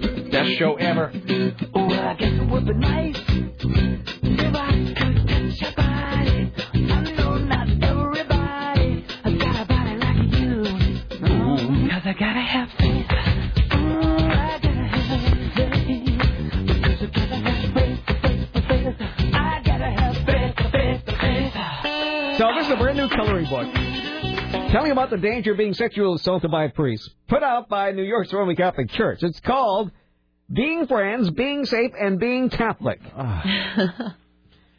One image of the book features a guardian angel hovering over an altar boy with a priest lurking in the background. Are you kidding me? That's what it says here. How can we get one of these things? Uh, let's see here. Now, the scale of child abuse by priests remains hidden in the United States for years until the Archdiocese of Boston confessed in 2001 to protecting a priest. Uh, let's see. According to the group Bishop Accountability, some 3,000 priests out of 42,000. Seriously, we need a press enough. copy of this. Okay, we're gonna have to Hold on, there's a contact. photo. No, there isn't. Uh, being friends, being safe, being Catholic. Mm-hmm. That is wonderful. With a priest lurking in the background. That's excellent. All right. How can we get those? I, I don't know. We have to contact them like now. What diocese is that? New York. You're I'm in about ready to go to Portland? my um, church the one time a year I go. Really? See if they have I any coloring ask. books. See if they I'll have if that. they Ask have if it. they have any pedophile coloring books. Yeah. All right. There's your clergy watch, an ad hoc version on the uh, the Rick Emerson radio program. Cause I gotta have faith. I gotta have faith. Because I gotta have faith, faith, faith. I gotta have faith, faith, faith. Is that you playing that? Oh wait, no, that was me. Wait, hold on. Somebody sent this to me. and It just started playing. This is uh, what is this? It's somebody sent me like it's like an embedded uh, thing, and it just uh, it just began playing off my computer. I'm not really sure what it is. Oh, and of course now it won't play again. I think people are now Less than an hour. less than an hour. This embedded file will begin playing. I think people are trying to submit their own uh, like it's the worst song ever. I think people are trying to top the uh, trying to top the kids rapping uh, the Christmas hits. All right. Uh, well, I'm just going to close this since it doesn't look like it's going to be playing. All right, ladies and gentlemen, uh, at the Ministry of Truth, we now we'll just roll uh, through with this. It, oh wait.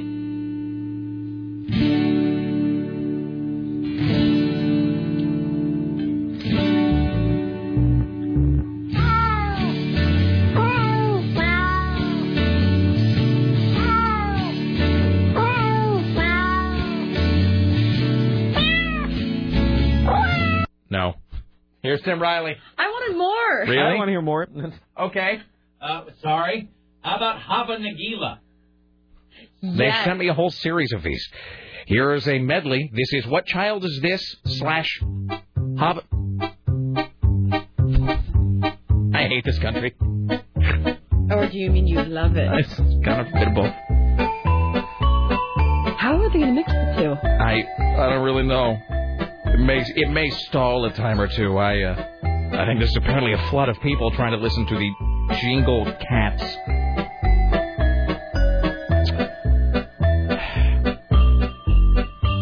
But they're making you wait for the cats this time. You don't. Uh, you don't get them straight away. Does it promise There's a, cats? there's a build up here.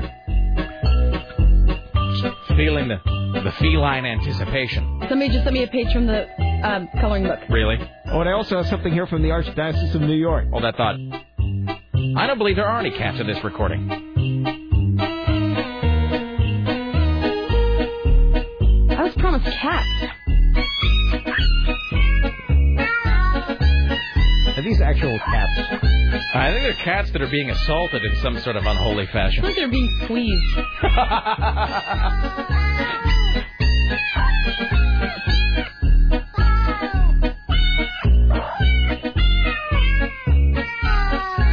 I find disturbing in a weird way.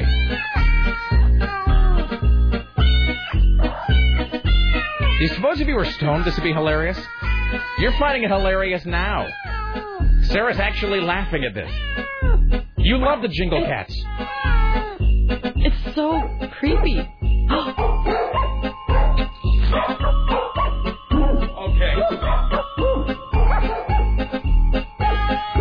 suppose it's a little bit of social commentary that the what child is this and the Hav and the Gila are two different types of animals? Tim, do you find this funny? Tim just did the best dismissive wave of his hand. I thought Tim and I were on the same side. Never mind. I could punish people with this. This is It's an, a whole medley right this now. is an unholy Use at tool. Guantanamo Bay. Are you ready to be? Are you ready to be waterboarded now? I will tell you everything. It's almost over. Now I have to let it go. I just see I see a bunch of dogs doing that little Russian dance. Yeah, I can see Where they're sort of squatting on the floor and going, "Hey." The whole time when they were doing the Hava and the Gila thing at the end, I totally saw a bunch of cat or dogs with fezzes doing the mamushka. You know, the mamushka from uh, the, the Addams family. Those cats did sound like they were being tortured. Those are some talented cats. Here's Tim Riley. So, according to the New York Archdiocese, Yeah. your whole body is private and belongs to you. Some parts of your body are extra special and they are off limits to touching unless there's a good reason to keep you clean, healthy, and safe. These are the parts of your body Well, that should be covered even when you go swimming. Depends on what you call cleaning, I suppose. It's okay for the doctor to check you when you visit for a checkup or because you're sick. All these things are meant to keep you clean, healthy, and safe. But there's one easier way to remember. It's called the bathing suit rule. No one should touch you on that part of the body that is covered by your bathing suit. If somebody tries to touch you in those places, say, Stop, I don't like that, in a very loud voice. Get out of my confessional. I'm sorry, that's too easy. That's from the New York All right. Do Archdiocese. you, do you have a page from no, this uh, coloring Scott book? Kelly said that he sent it to me. It's like sample page, and then there was nothing there. Here's another reason not to have children. This email says, I have a seven year old daughter and she takes out the singing cats every effing year. I have to hear the entire album over and over again. Oh, all right. Every year? Every year, apparently. Here's a list of the songs that the singing cats can do for you, by the way Silent Night, the Jingle Cats medley, Up on the Housetop. Uh, what Child Is This? slash Hava Nagila. Carol of the Bells. God Rest Ye Merry Gentlemen. Dance of the Sugar Plum Fairies.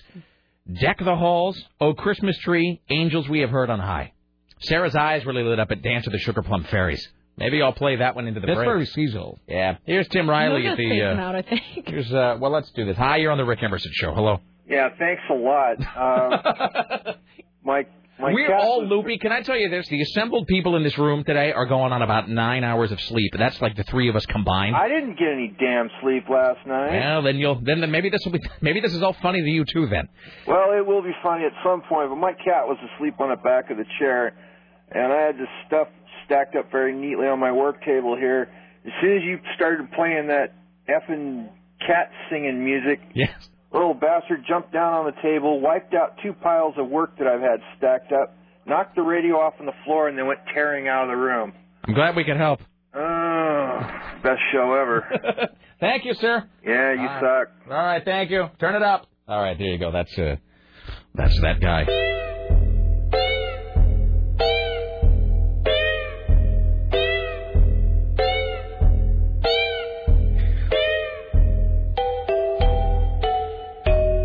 This song's kind of creepy. It always has been really creepy. creepy to me, actually. This and Carol of the Bells. They all kind of sound like in the Hall of the Mountain King. You know, this guy made this record in like a day with one cat and a keyboard, and he's made $5 billion on it. You know that every crazy cat woman on earth has purchased this. Legitimately, and they haven't gotten it off the internet.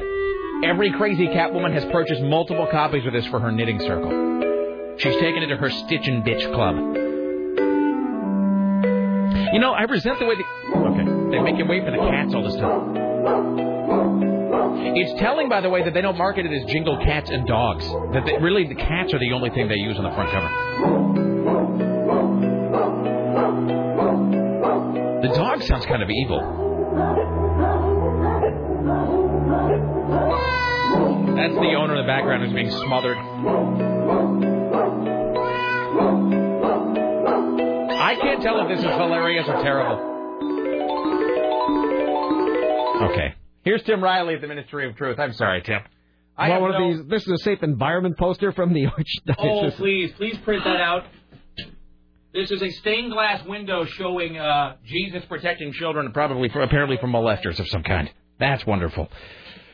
All right. I think we've driven everybody away today. I kind of get the sense that everybody out there is just No, we're trying to make people feel radio. good about all, you know all the uh, things that are going on outside. I suppose. Uh, let's see. Um, Susan Reynolds emails in about uh, Hanukkah. She says, "Hey, here's the thing about Hanukkah. And, and, and can- if can I be dumb for a second? Why is it spelled with a ch in some places? Are those two different things? Hanukkah and with, and then with Hanukkah with a ch? No, same thing. It's just is it because it's a translation into English and therefore it's an inexact thing? Yeah. Okay. Uh, you're bluffing.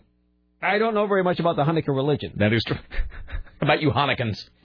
Tell me, as a Hanukkan, Uh, well, resident Hanukkan uh, Susan Reynolds says, here is the thing about Hanukkah: the Jews have their own calendar. Not sure what year it is. Uh, something like 5758. So they're already way in the future. They're Yeah. already past. They're even past Zager and Evans. Um. Uh, anyway, so it doesn't really match up to our calendar, and therefore the Jewish holidays tend not to fall on the same date every year. We are a complex people, she says. Uh, and then she adds parenthetically, I say we, but I really mean my parents. Anyway, Hanukkah uh, starts tonight at sundown and lasts for eight days. My sister's going to a Hanukkah party tonight.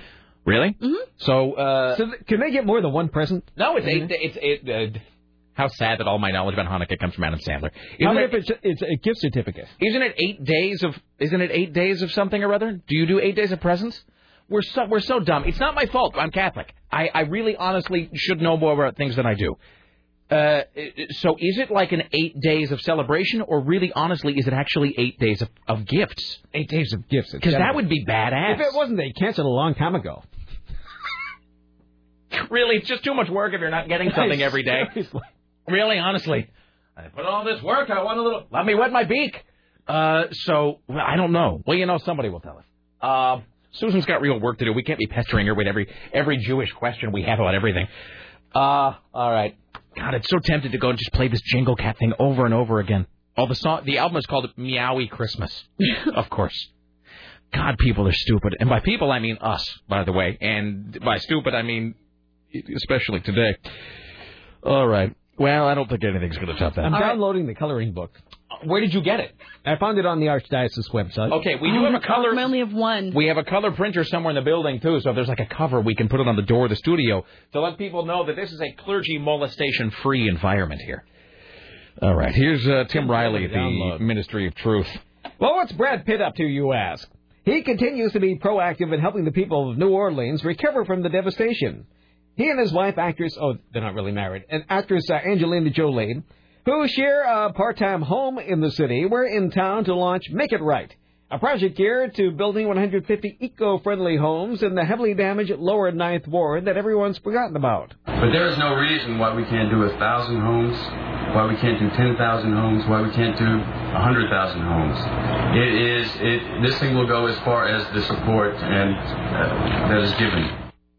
That's Brad Pitt. Well, so this is and what? Is in the lower ninth ward. Yeah, they forgot all about that time. Remember New Orleans? Remember how we were going to rebuild? Remember that one Yeah. time that we were going to rebuild New Orleans?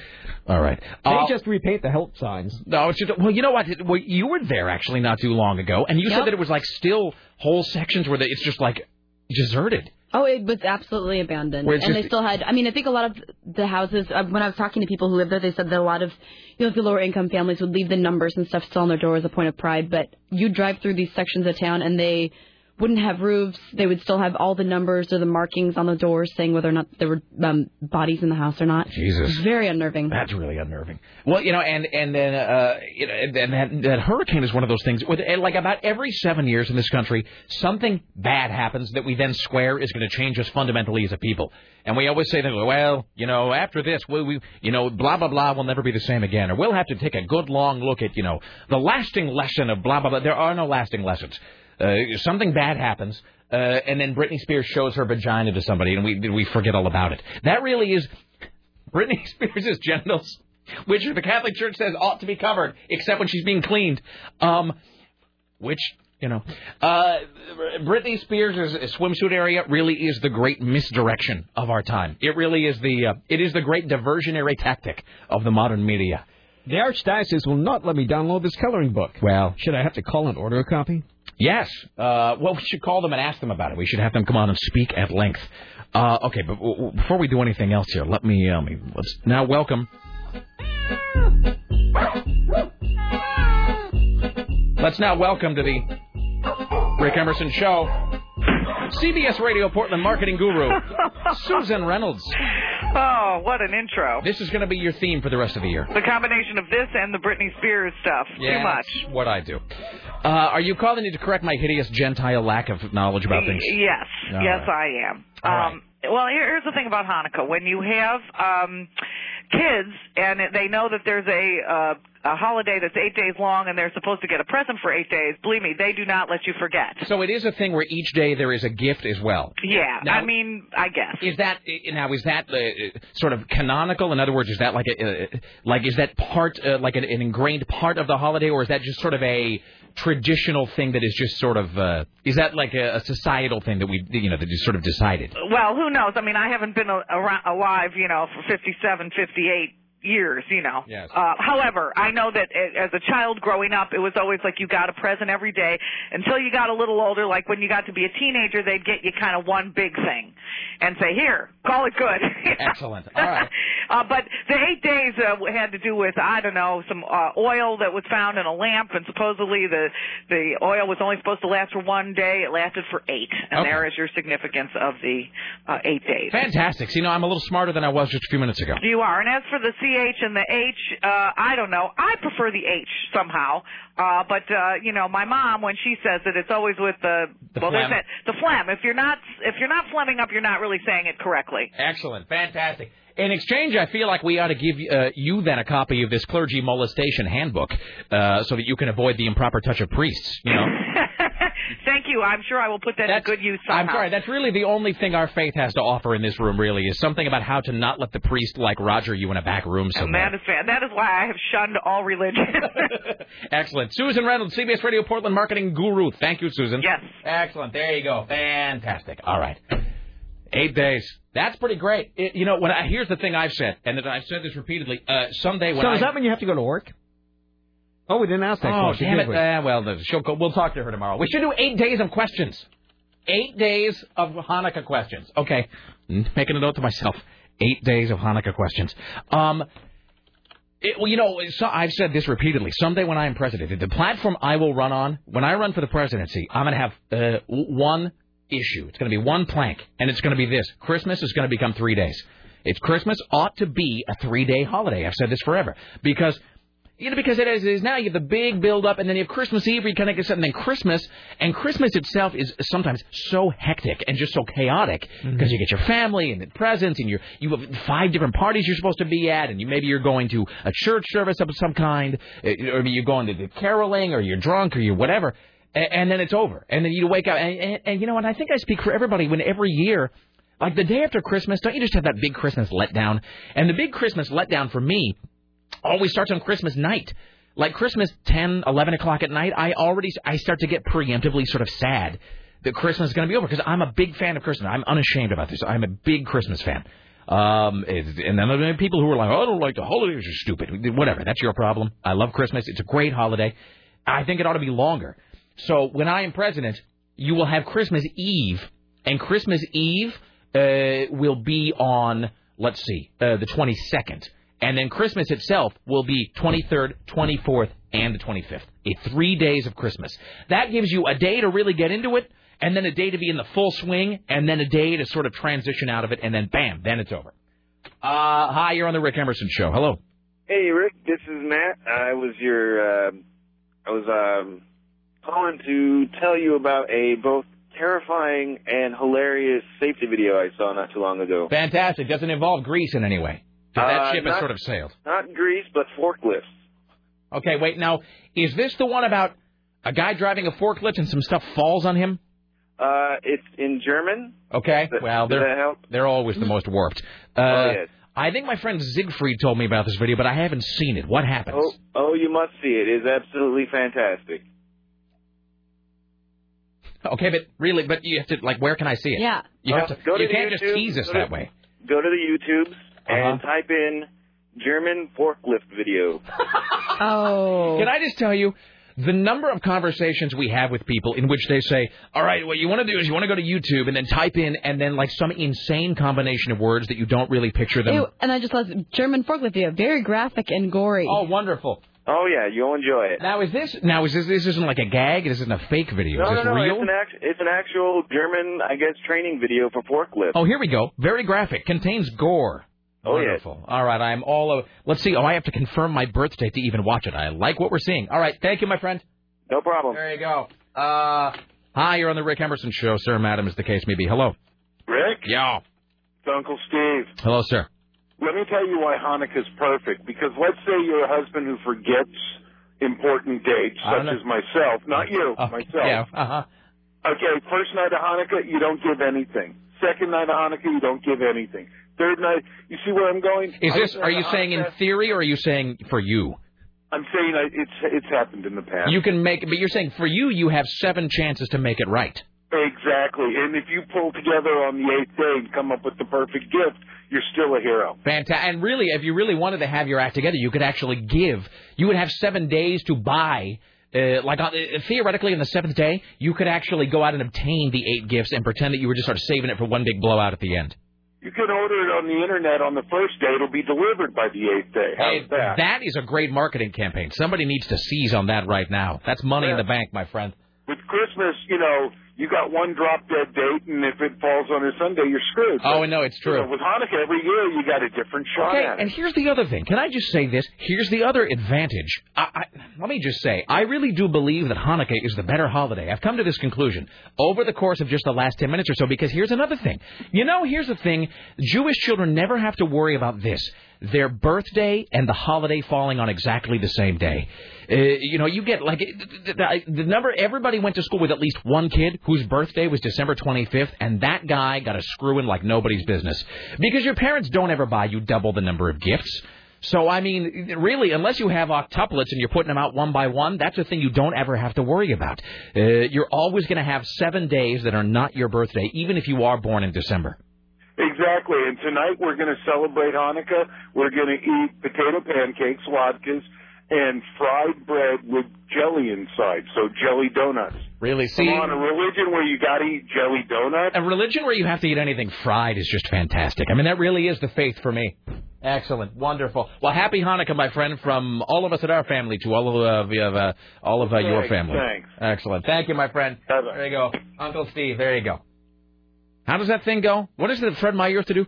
From all of us at our family to all of us at your. See, I keep saying all of us all again. of you at yours. Whatever. Do you remember that Merry Christmas from Payless jingle? Oh yeah. All right. Uh, hi, you're on the Rick Emerson show. Hello. Hey, Rick Benjamin, good to talk to you. Hello, sir. By the way, I got to read this email. This guy says, when you started playing the kitty version of Hava Nagila, my cat uh, got up and left the room growling. I believe I may own an anti-Semitic cat. I have to look into this. All right. Hello, sir. How can I help you? Hey, well, uh, yeah, you were talking about uh, the feeling the day after Christmas, the letdown, that kind of a thing. And Yeah. I, you know, I thought I invented this term, and of course I do a Google search just moments ago, and it's all over the internet. But I wanted to introduce into the lexicon or the public consciousness the term post-vacation depression. And I've always uh, uh, described it as the feeling you get driving back from Disneyland. Oh kind of yeah, thing, no, it all sucks. fun's over. Oh no, and like the last. Here's the other thing that sucks. Here's eh, since we're just going to bring the whole room down. Here's another thing that sucks. Uh, oh, on your last day of vacation, but when uh, you're not leaving or checking out or you know driving away until like three in the afternoon, and so you get you know like an awkward six hours during which you can't really do anything cool.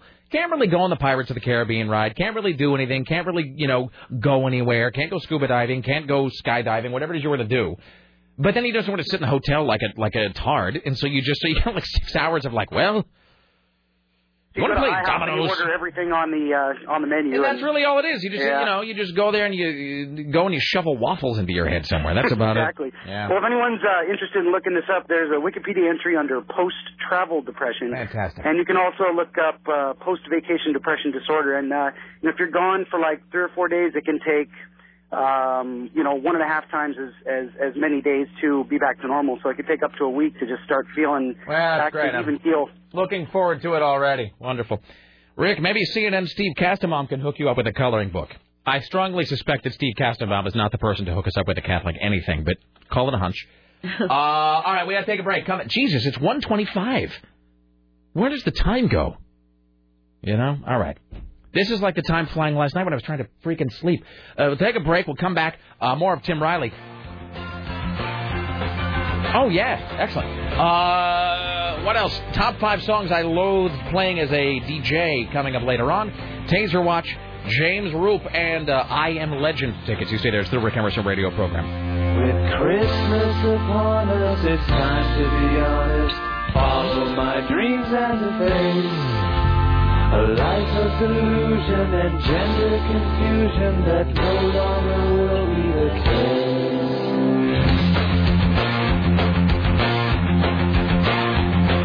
I never wanted men or. I only wanted pantyhose and Barbie dolls. And dressing up in mother's clothing. My whole life I've been feeling only feminine. It always no use to be a man. Now that's the ghost of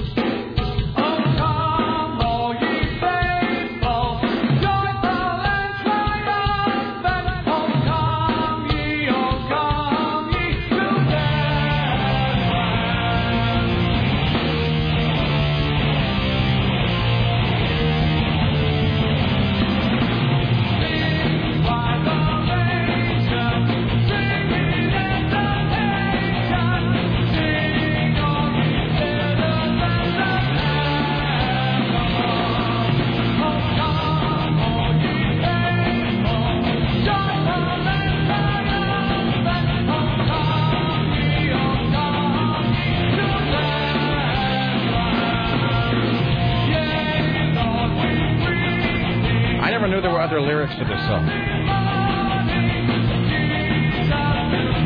Really? Right, this part here. This is one of those songs that I always I know the chord. I'm sorry. This is so great. It is a little bit of an inside joke too, because for Twisted Sister fans, uh, if you don't already know this, because "We're Not Gonna Take It" by Twisted Sister is flat out stolen from "O Come All Ye Faithful." So it's kind of great that he's sort of given it back, as it were. This is uh, courtesy of Dave Zinn, the gatekeeper, from the album A Twisted Christmas. 503-733-2970 at the Ministry of Rock. This is Tim Riley. And now, from the Ministry of Truth, this is Tim Riley. So I just heard from the Oregon Association of Broadcasters, and uh, they're here to help us. Really? They sent along some PSAs. They find you a job? They have jobs? no. So anyway, the Center for Disease Control uh, sends these around the stations. We have our threat. Uh, let's see here. We have our choice of bioterrorism, chemical emergencies, mass casualties, radiation emergencies, recent outbreaks, mental health, and because we've experienced some kind of flooding, they sent along these flooding PSAs. Fantastic. Chris. And this is about staying safe around dogs after a disaster. So let's listen. A lady does it too. This is an important message from the U.S. Department of Health and Human Services. Dogs can be scared and stressed after a natural disaster and may be more likely to bite or To scratch. eat you. Do not approach an unfamiliar dog and remain motionless if one approaches you. Avoid direct eye contact and never disturb a dog that is sleeping, eating, or caring for puppies. Really? These are the same rules for dealing with Children Tim, should not actually. play with dogs without the owner's permission and adult supervision. To learn more, call CDC at 800 CDC Info. Excellent. You said there's one about radiological poisoning? Uh, let me look here. This is after a storm, the hurricane. This is one of those storms, days- cleanups. We are all so exhausted and out of it today that I can't. My gauge for what is funny today is completely like not even functional. So let's Uh, keeping all- children safe. Let's hope this is all. What to do if your appliances are wet after a disaster? you want Put them in and use them now. You wanna Yeah, hear it? Let's hear that. Do you want a male or a female to do this? Uh, male. Okay, male it is. What to do if your appliances are wet? Mm-hmm. This is an important message from the U.S. Department of Health and Human Services. Home fires are a threat after a natural disaster. Fire trucks may have trouble getting to your home. If your home was flooded, look for signs that your appliances have gotten wet and throw them away to protect from shock Like a refrigerator. Have a professional evaluate your home and replace all gas control valves, circuit breakers, and fuses that have gotten wet during a flood. To learn more, call CDC at 800 CDC Info. Throw away your appliances, really? Yeah, throw them all away. I don't think so. That's not going to happen. I got like a. I don't even know how much a new refrigerator costs. How much does a new refrigerator cost? Like the dual, like the, the two doors on it. Oh, a new one? Yeah. I Like if I don't- was to go to Fry's or wherever and just you know someplace Sears, just buy like a two door fridge. Uh, That's one of those things like we look at the kids, like it, it could be two or it could be seven. You Totally. know? It occurs no to me idea. now that I am completely Rain Man on things like that because I have never purchased a refrigerator. Mm-hmm. I'm trying to think what is the, the largest the, the- the largest appliance I have ever purchased. The largest appliance I have ever purchased is in fact a microwave. I bought a microwave and a toaster oven. I don't think I've ever bought another appliance.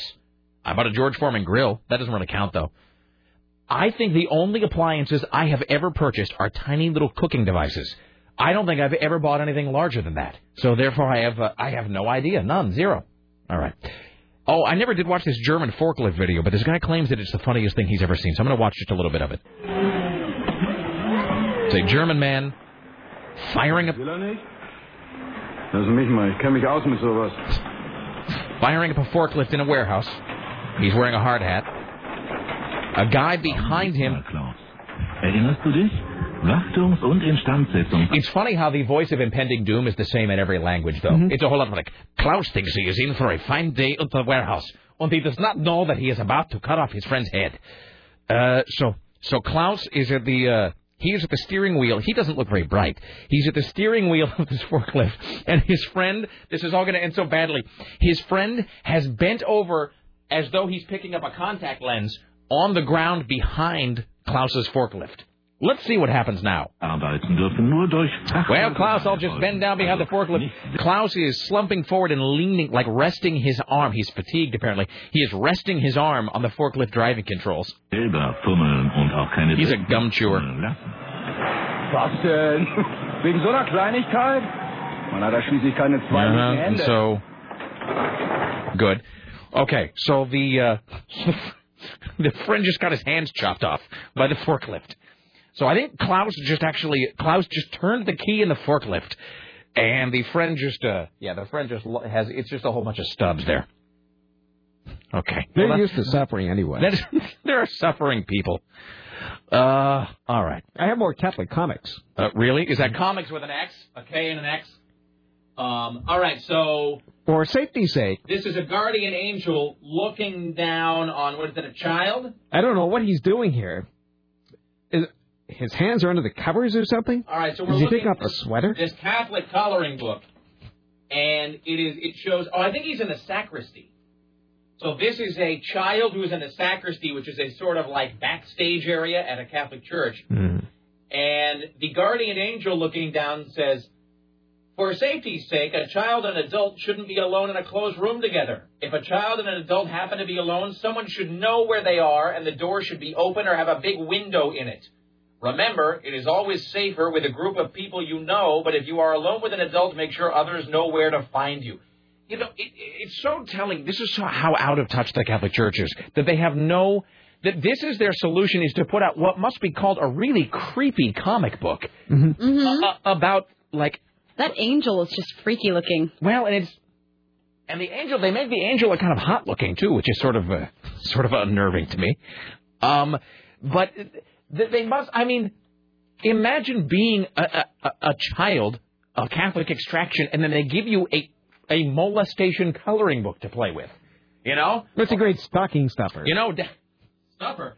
Um, you know, you know, I'm sorry, Daddy's going to be in the sacristy counting, you know, counting the tithing. Uh, why don't you fill out this molestation coloring book, and I'll come pick you up here in just a while. I found this PSA. Um, Oh, God, That's one about how kids shouldn't pick things up off the ground. is this a real PSA? It is. Okay, because I'm, I'm looking at some of the other submissions we're getting, and we're getting a lot of like wacky sketch comedy that pretends to be a PSA. All right. Why do you think your mommy or daddy are always telling you, don't put that in your mouth? Let's find out. Don't you put it in your mouth. Don't you put it in your mouth. Don't Is this from the Catholic coloring book? don't stuff it in your face. Though it might look good to eat. Though it might look good to eat. And it might look good to taste. And it might look good to taste. You could get sick. Ick. Real quick. Real sick. Real ick. Don't you put it in your mouth. Uh-uh. Till you ask someone you love. That's right, sis.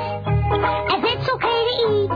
If it's okay to eat. Like a muffin or a beet. Like a muffin or a beach. If you don't know just what it is. Remember, boys and girls. Don't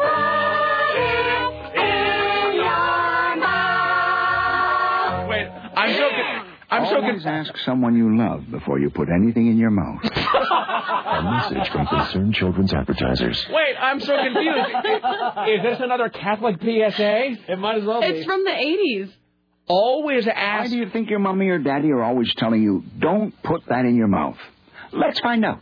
Don't you put it in your mouth. Don't you put it in your mouth. Don't you stuff it in your face. Don't stuff it in your face. Though it might look good to eat. Though it might look good to eat. And it might look good to taste. And it might look good to taste.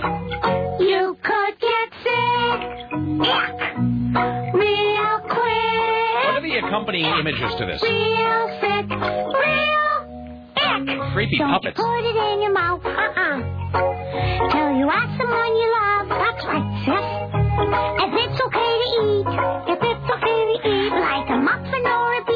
Like a muffin or a beach. If you don't know just what it is. Remember, boys and girls. Don't This is the best part. This tagline here at the end. Always ask someone you love before you put anything in your mouth. Can we ask Lacey Turner? Can we ask Lacey Turner to put this in with our I am totally going to do that. She's in Costa Rica, but I am making a note of that right now. Please remember to send it to ask you. someone you love before putting anything in your mouth. Truer words were never spoken. Costa Rica, unless they like to be woken up that way. All right. Uh, Jesus. All right. Hi, you're on the Rick Emerson show. Hello. Oh, hi. Hello. Hello. Hi. I thought you were. I thought you were imitating with the voice of one of the characters just now for a second. no. Hello. Um, no, just let's let you know, uh, Daria and Mitch do use that song quite a bit. The don't put it in your mouth. Yeah, like Yeah. all the time. Oh no, it's on. Damn it. Well, you know, fair enough. It's on. where is it on YouTube? Yeah, I was just looking at PSAs and I stumbled across that All right. one. Well, so there you go. So you know, everything old is new again. So we will. Just Uh, thought you guys should know. well, it's okay. All right. I don't feel bad about it. That's fine. All right. Have- Thank have you. a day. Bye now. You know what? I don't. Doing something that Daria also does doesn't bother me all that much. So you know what I mean? she is a radio pro. No, I'm just saying. But there's worse people to be compared to. Next, I'm going to start wearing a cat suit. Hmm? No, I'm just saying. Uh huh. Were you going to add something to that, Sarah? You looked like you were waiting for me to say something else. Perhaps with, you know, like a comma. Next, I'm going to start wearing a cat suit and. Well, you just fill it in your head. I didn't say. Hi, you're on the Rick Emerson Show. Hello. Hey, Rick, this is Matt. Hello. Uh, having a hard time hearing you. Hello. There you go. Uh, Great. I'll just do the. I'll do the rest of the call this way. How can I help you today? well, uh, no, I just uh, I just got done uh, eating lunch at the Highland Stillhouse out in Oregon City. That's wonderful. Thank you for calling to share the mundane details of your life, Matt. Oh no no no no no no. Okay, so the owner Mick was talking about uh, Owner. I barely knew her. Uh, he has this poster. He was talking about being in Scotland, and he has got this poster. There's a sport in England and Scotland called hurling, which is uh, basically hitting a ball with a stick. Anyway, so uh, Guinness uh, sponsored one of these things. So the poster read the Guinness Hurling Championship. That's hilarious. That really is pretty hilarious. I I thought it was pretty good. He's like, well, I got to make copies of it so I can put it out. So hopefully I can get a copy of this. And just thought that was the funniest thing. I'd like to leave you also. I'd like to leave you with this thought: not to put anything in your mouth. Uh, you, you know, ask someone you love before putting. I was anything going in to your say mouth. I'll ask somebody I love before I do that. Right. Yes. Thank you. Uh uh. Bye bye. Bye. All right. One of those days. All right. Well, okay. So uh, anyway, our inadvertent, or our apologies to Daria and Mitch for our inadvertent theft, but we're going to keep playing it, and everybody's just going to have to be okay with that. Yeah. Uh, Rick, last week I saw this prosperous-looking guy on the Max. Boy, spot what's wrong with this sentence. It's like a highlights puzzle. What doesn't belong here? Um, holding his two-year-old who is eating a cookie. Oh, shield yourself for this one, Tim. She dropped it on the floor of the Max. Ew. The guy picked it up, looked at it for a second, and handed it back to the girl who proceeded to jam it in her mouth and start gumming it. That's wonderful. gumming it really is the sentence that that's what makes that work. That's the money phrase there. All right. Uh, hello. Uh, hello. Hi, Rick Emerson Show. Hey, Rick. Yesterday you were talking about um, a plate glass window. Sure. Somebody, somebody crashing through it. Uh, one of those PSAs. Oh yeah, no, no, no. It was a woman falling into a glass display case. Yeah. Oh well, about thirty. I don't know, 1979ish. Uh, a friend of mine went to this uh, Urban Noise Club, which is a now defunct um, punk rock club over in uh, southeast. Uh huh. and we had taken some medicine that starts with an L and ends with a D. Anyway, after the show, my friend uh, started bopping into all these uh, stores. We were walking down Union Avenue, uh, and he's, I'm a, I'm a punk rocker, I'm a punk rocker. Well, the Stark's vacuum cleaner on Grand, I think, I think it was Grand, has a giant plate glass window, Uh huh. and he he bopped. I don't know what's it called. He pogoed. He pogoed right into that thing, but he he kind of fell into it backwards and ended up on like this display thing, and this big shard of glass. And he ended up kind of facing me, but with his legs kind of spread apart. Tim is just taking his headphones off. Tim it's is just sort of, I don't need to hear this. So he ended up facing you. With this big shard of glass went where? Well, it, it he he kind of fell backwards into the window. Uh huh. and you know giant display window and he ended up on like on this box where you display vacuum cleaners like you know right in the window Right. and his but his legs were spread and this giant shard of glass i could i watched it in slow motion it was like that like no you know that thing where everything's like in slow motion this look on his face I But okay, but where did the shard of glass go? it, it went right between well, right between his legs Oh, oh, and okay. it stuck right right into the uh the wood Into And, the I mean it was so into the business. All right. it was but it could have been awful you know Yeah. Yes. Could have been. Thank you, sir. I appreciate that glass shard story. Good God. Uh, who wants to do the top five? To sort of cleanse the palate. All right, ladies and gentlemen, here's your top five. Four, three, two, one, fire.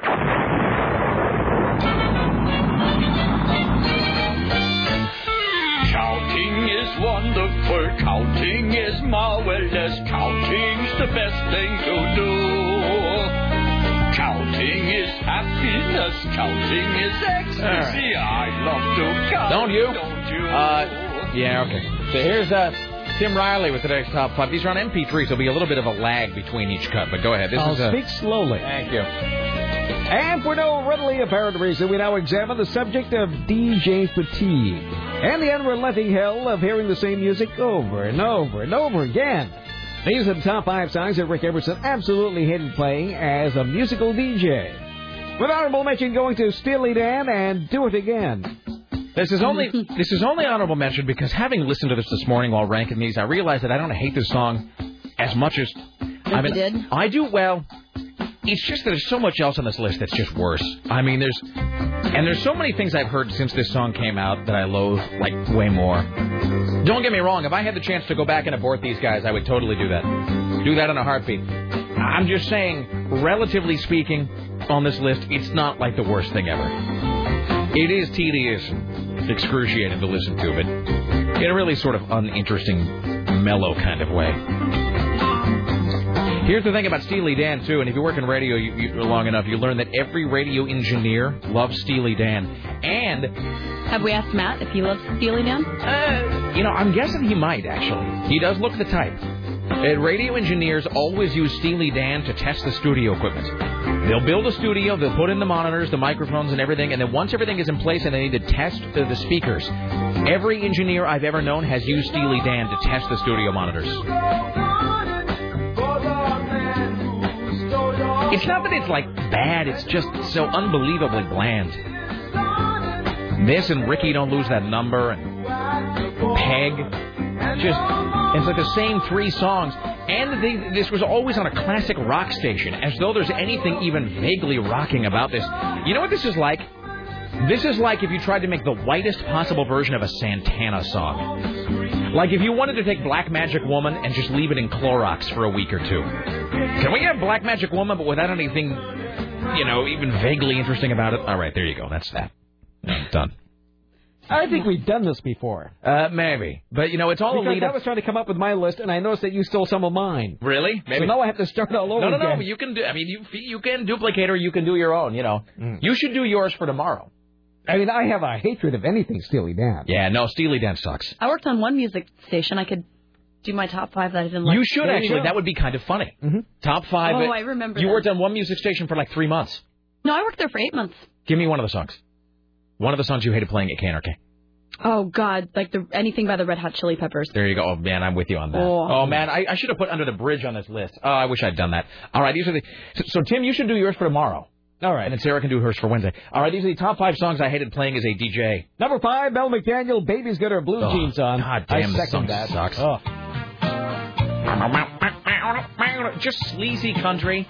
Big guy with a beard and a gut and some bib overalls trying to get his sex on with you. By the traffic lights, everybody's looking. Why is it that the guys in country who always sing about going home and making sweet love are always the guys that are just hideous? Guys, a bunch of guys look like Haystacks Calhoun. Lord have mercy, baby's got her blue jeans on. He's a No, country guy rhapsodizing about his woman's ass. Out By the bus stop. I, out by the bus stop. Yeah. Mm, sexy. Out by the bus stop. Because she reeks. She goes walking, rocking. I had my own lyrics for this song. You know, the modern version of this song is a song by a guy who I actually quite like named Josh Turner. But he has this horrible single called Your Man. And it's just like the creepiest, sleaziest thing I have ever heard. It's sort of like an update of this song. She can't help it if she's made that way. She's not to blame. She's not to blame. Way. She ain't really trying to cause a scene. It just comes naturally. This is why I had to leave country radio. Girl can't help it. Well, Counting on the top five songs I hated playing as a music DJ. Number four, Jimmy Gilmer in the Fireballs with Sugar Shack. God, I had to play this as an oldies jock. And you know, this song's less than two minutes long. It's like a minute 48 or something. I hate this song. Oh, this would drive you slowly crazy. Oh, yeah. Imagine just sitting there, 7 a.m. on a Sunday morning, making $5 an hour. Your only breakfast is a box of Hostess donuts, sitting there staring at the control board. You know, just enough coffee to make you irritable. It's raining outside. You're in the basement of an oldie station wondering what in the F you are doing with your life. And just praying to God, uh, praying to any deity anywhere to help you. And meanwhile, you're playing this.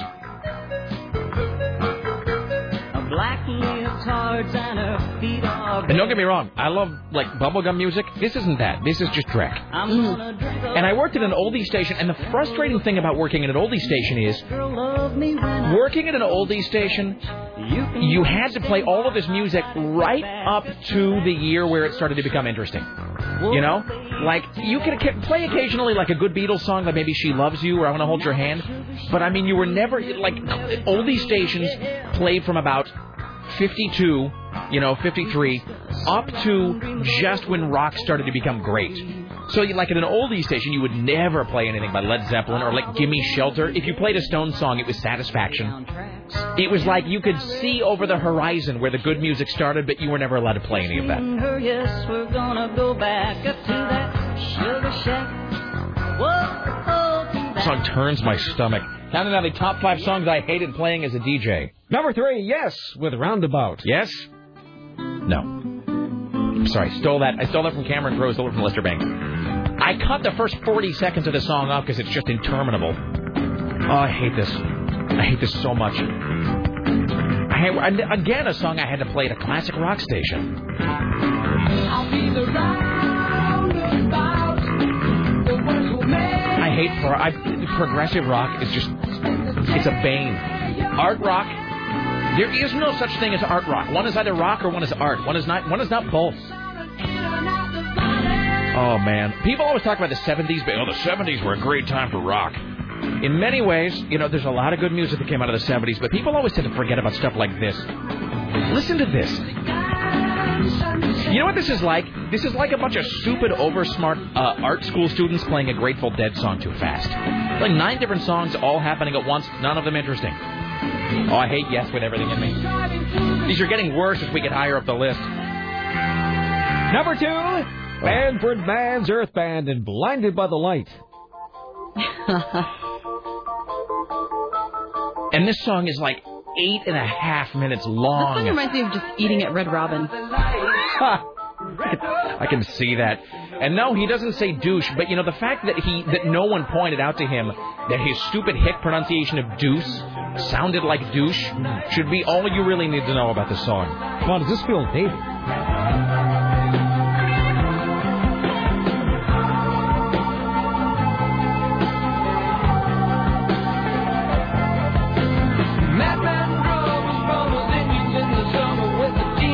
Sounds so dated. You know, it's hard to believe that this is a Bruce Springsteen song. as the adolescent bumps his way I mean, I do everything I can not to let this taint my image of Bruce Springsteen. from his shoulder beat. Is this the same Manfred Mann? Well, it had to be. Who did Doo Wah Diddy? I believe so. How did he go from Doo Wah Diddy, which is a great little pop song, to this? Well, then he was a writer too, and then he came back to do this. Hey, check that 70s sound. You're right, this sounds painfully dated. Mm-hmm. Yeah. Boy, this is like Head East. Oh.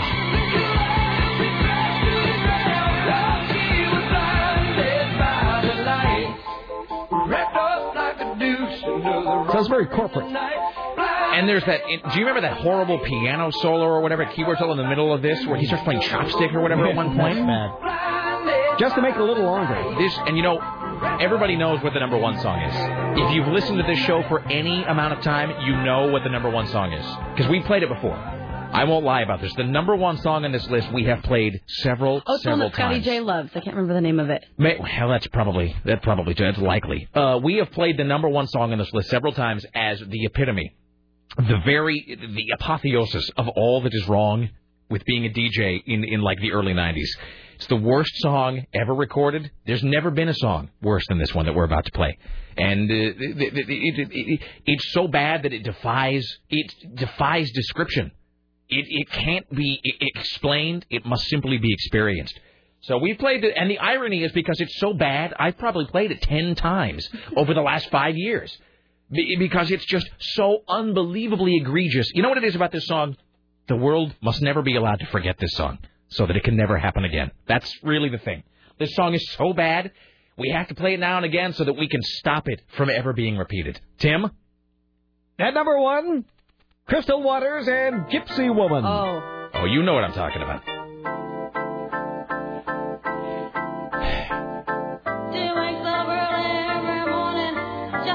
Sounds like she's full of Novocaine. Hey, I just got an email from Ma- uh, engineer Matt. Uh huh. He loves Steely He Dan. said, "Hi, I do like Steely Dan. As a matter of fact, back in the day, nothing beat dirty lyrics set to jazz. Steely Dan. Yeah. However, I use classical to listen to equipment for studio problems. Wait, you're gonna miss the genius here. No, there is no genius. No, no, no. Keep talking over it. Wait, no, you're gonna. That'll get in your head like a tapeworm.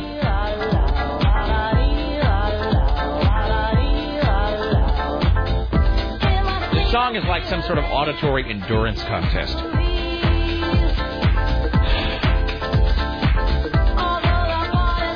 Someday, God willing, she's going to be crossing the street. I'll be driving along. I mean, really. Why would anyone ever record this? Why would anyone ever think this was a good idea?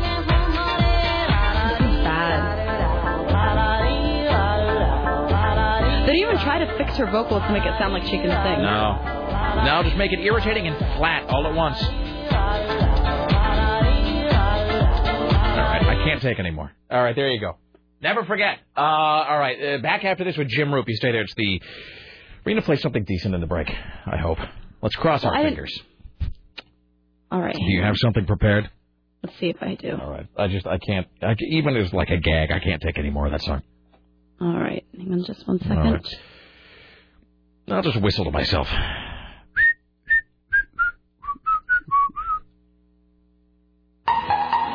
All right. Oh, thank you. Excellent. Well done. All right. Back after this, it's the Rick Emerson radio program. Here's Elvis Costello.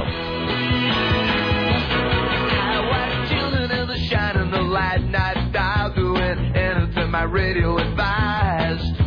With every one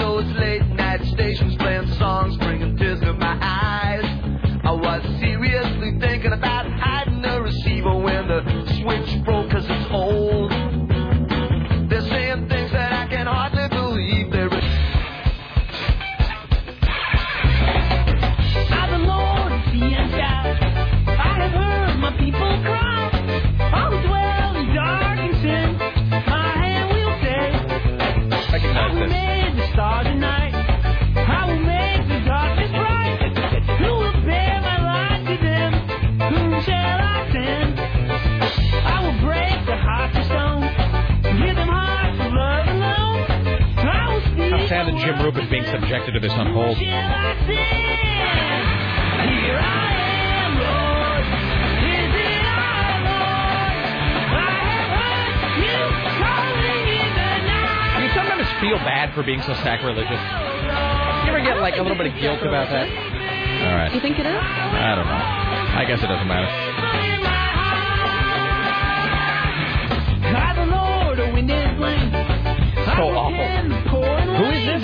This is the Not Vandals. the Vandals. Is it? Oh, really? Okay. Yeah. I, this is my favorite, one of my favorite um, Christmas songs. Bread I will provide.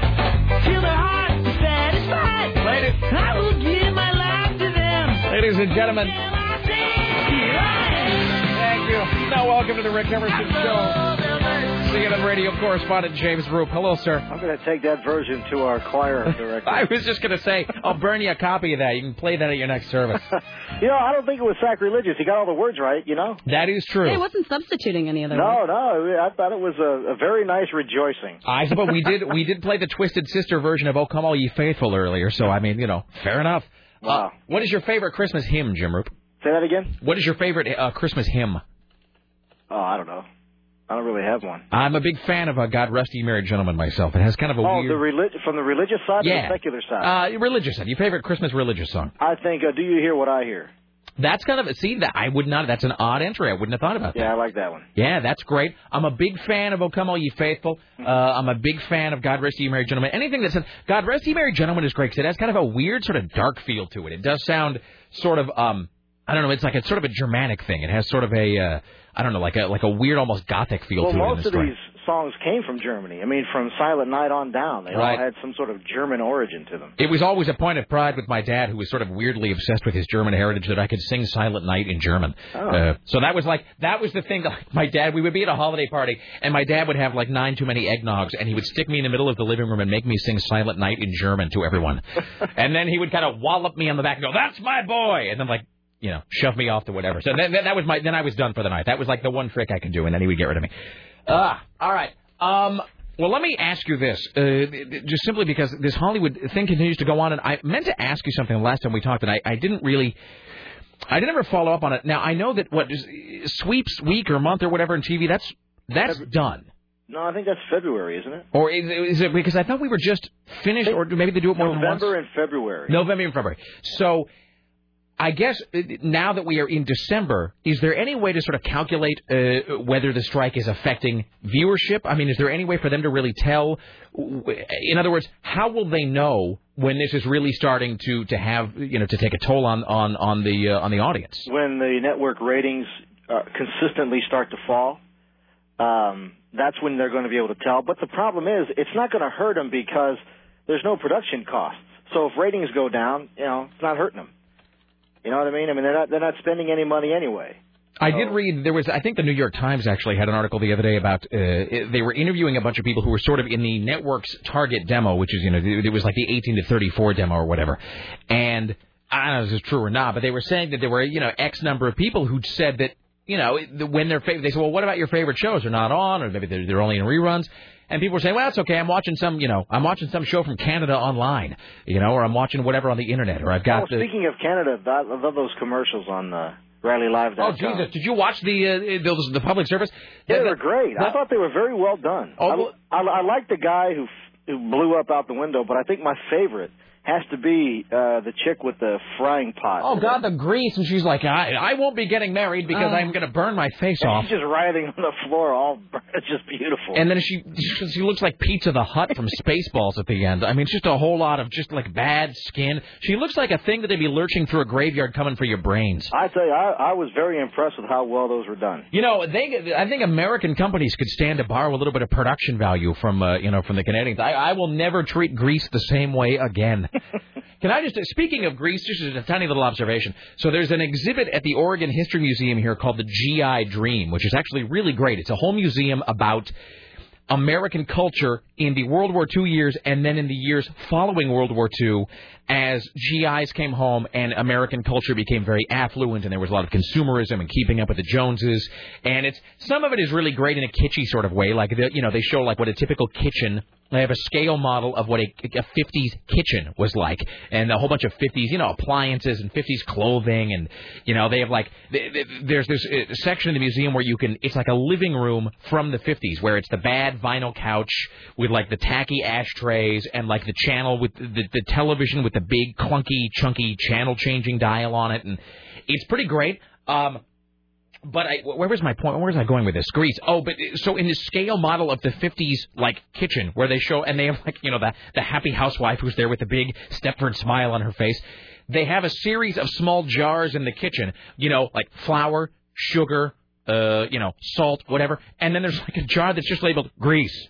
So if you ever wondered really where the expanding American waistline came from, I do believe we can trace it directly to the time when we had so much grease. And not only did we have all of that grease, but you actually had a special labeled jar in the kitchen for it so you could save every oh, drop I of it and remember use it my again. mom doing that. Uh-huh. I remember her, you know, after bacon or whatever, she would, you know, pour the into the jar and, and put the jar on the shelf. My mom poured it into a coffee can. Well, Uh, that was yeah. Yeah, and then it would be kept in the refrigerator, and that was always a treat when your friends would come by. Uh, maybe your friends whose moms did not save grease, and they would. Your friend, what is there to eat? And she would. My friend would uh, would you know, take out you know a coffee can, and what's this? Oh, it's lard. You know, so it's like the time my mom was cooking a cow tongue. That's a way to impress Oh. your friends. Mmm, tasty. So, what are you saying, uh, Sarah? Oh, I'm we saying we got- want to play for it. have we got a little something for Jim? All right, now let's. Well, here's I'm the sous chef here. With any luck, I should be head chef by next year. I've got this amazing fiance, who I won't be marrying this weekend. Because I'm about to be in a terrible accident. But really, I should have cleaned up the grease over there. And they should never put the deep fryer so close.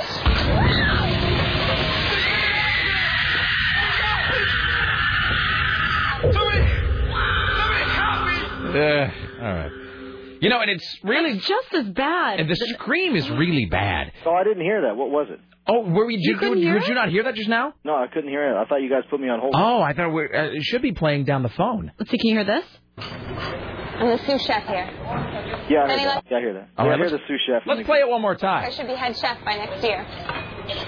I've got this amazing fiance, who I won't be marrying this weekend. Because I'm about to be in a terrible accident. But really, I should have cleaned up the grease over there. And they should never put the deep fryer so close.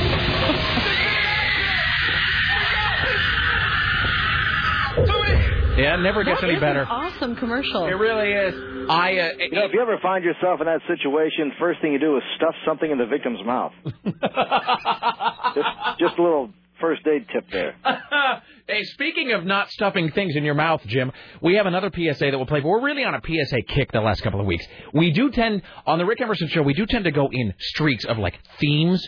And so far, the recurring theme this week seems to be uh, odd or strange or hilarious or horrific uh, public service announcements. Uh, Sarah and I found a PSA that I guess some other people have already. There's apparently another radio show that actually has been playing it too. So we're kind of late to the party on this one. This is a real PSA from I would say the late 70s, early 80s, warning children not to just if, if you find something on the ground, don't just jam it in your mouth. So this is a real PSA sung by some puppets to children called "Don't Put It in Your Mouth." We'll go ahead and Why play do that you think your mommy or daddy are always telling you, don't put that in your mouth? Let's find out.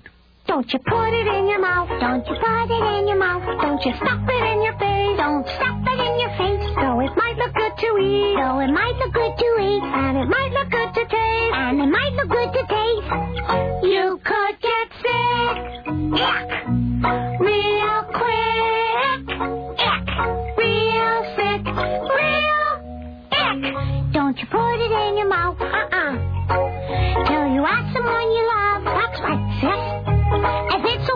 If it's okay to eat, if it's okay to eat, like a muffin or a beet. Like a muffin or a beach. If you don't know just what it is, remember, boys and girls, don't put it in your mouth. Yeah. And writers wonder why they're you not love respected. Before you put anything in your mouth. No, this is you, there's this final line here. Let me just play just this tiny little bit at the end. All right, hang on. All right, here we go. Always ask someone you love before you put anything in your mouth. Right there. That's that's the money phrase right there. That's fantastic.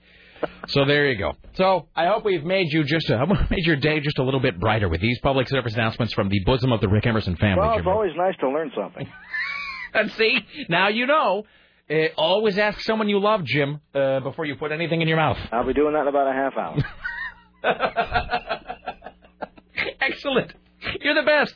All right, James Roop, as always, my friend, uh, enjoy your day. We'll talk to you soon, brother. Thank you, sir. Here you go. Jim Roop, ladies and gentlemen. I don't even know what he was talking I about I don't there. either.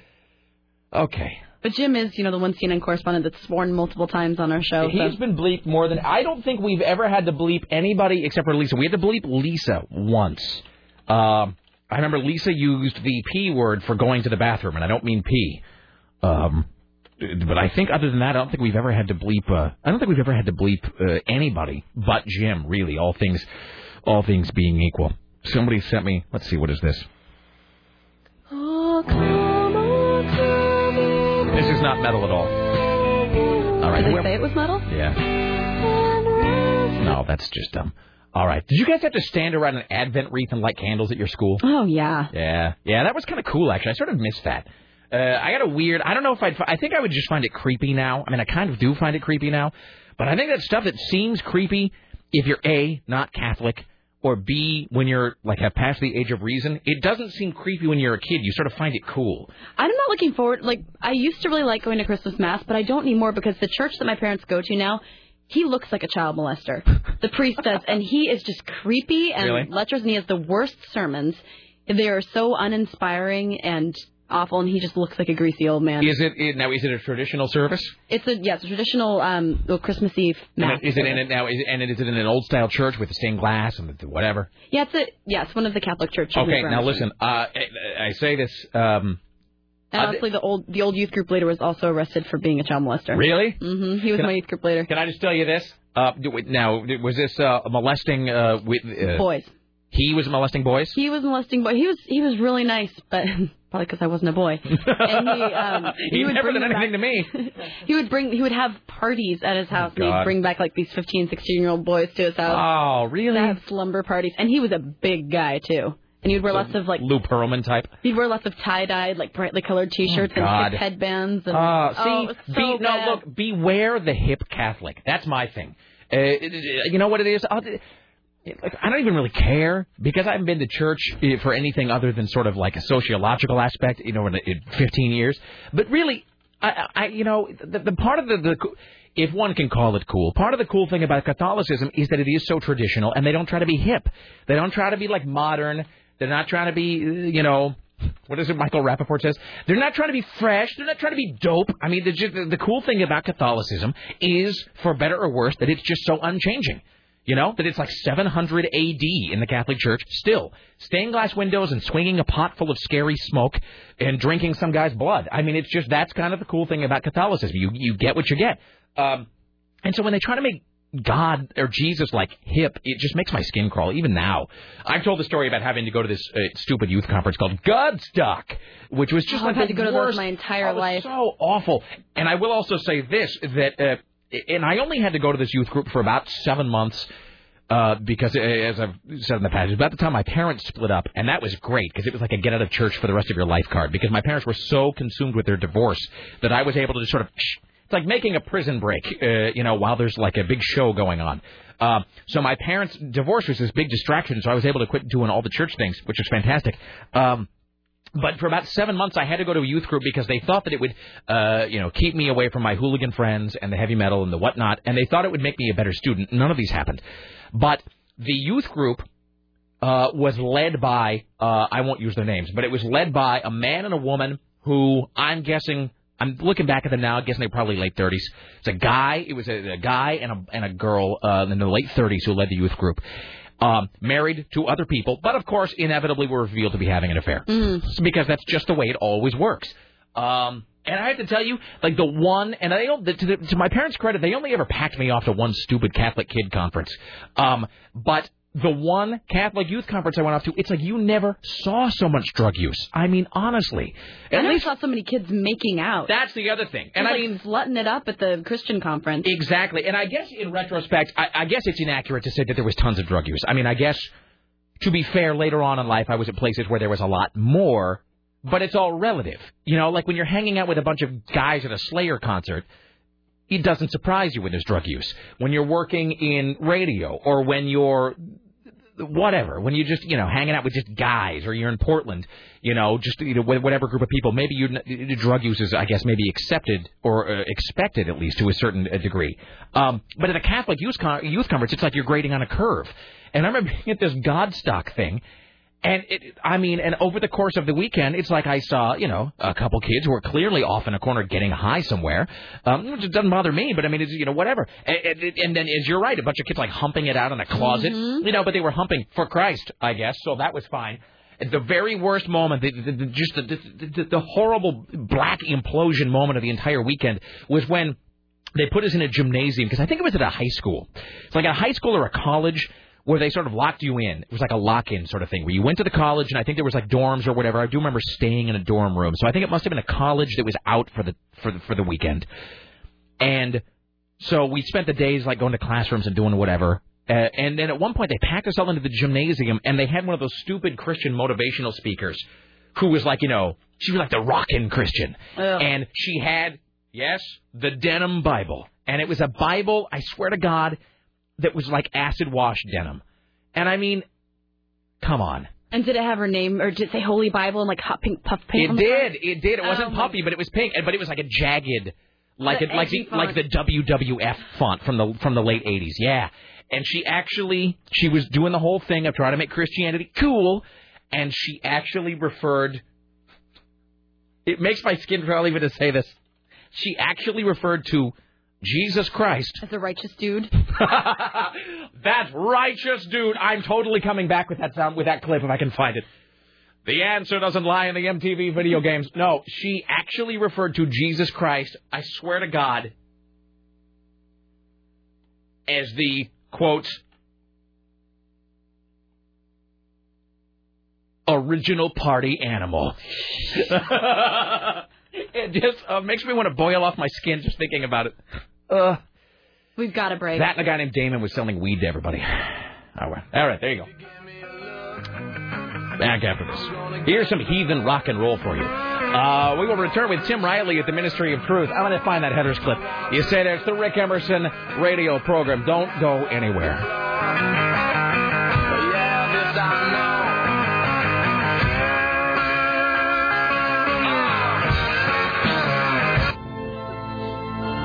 I blame not Heather, but rather a society that tells its youth that the answers can be found in the MTV video games.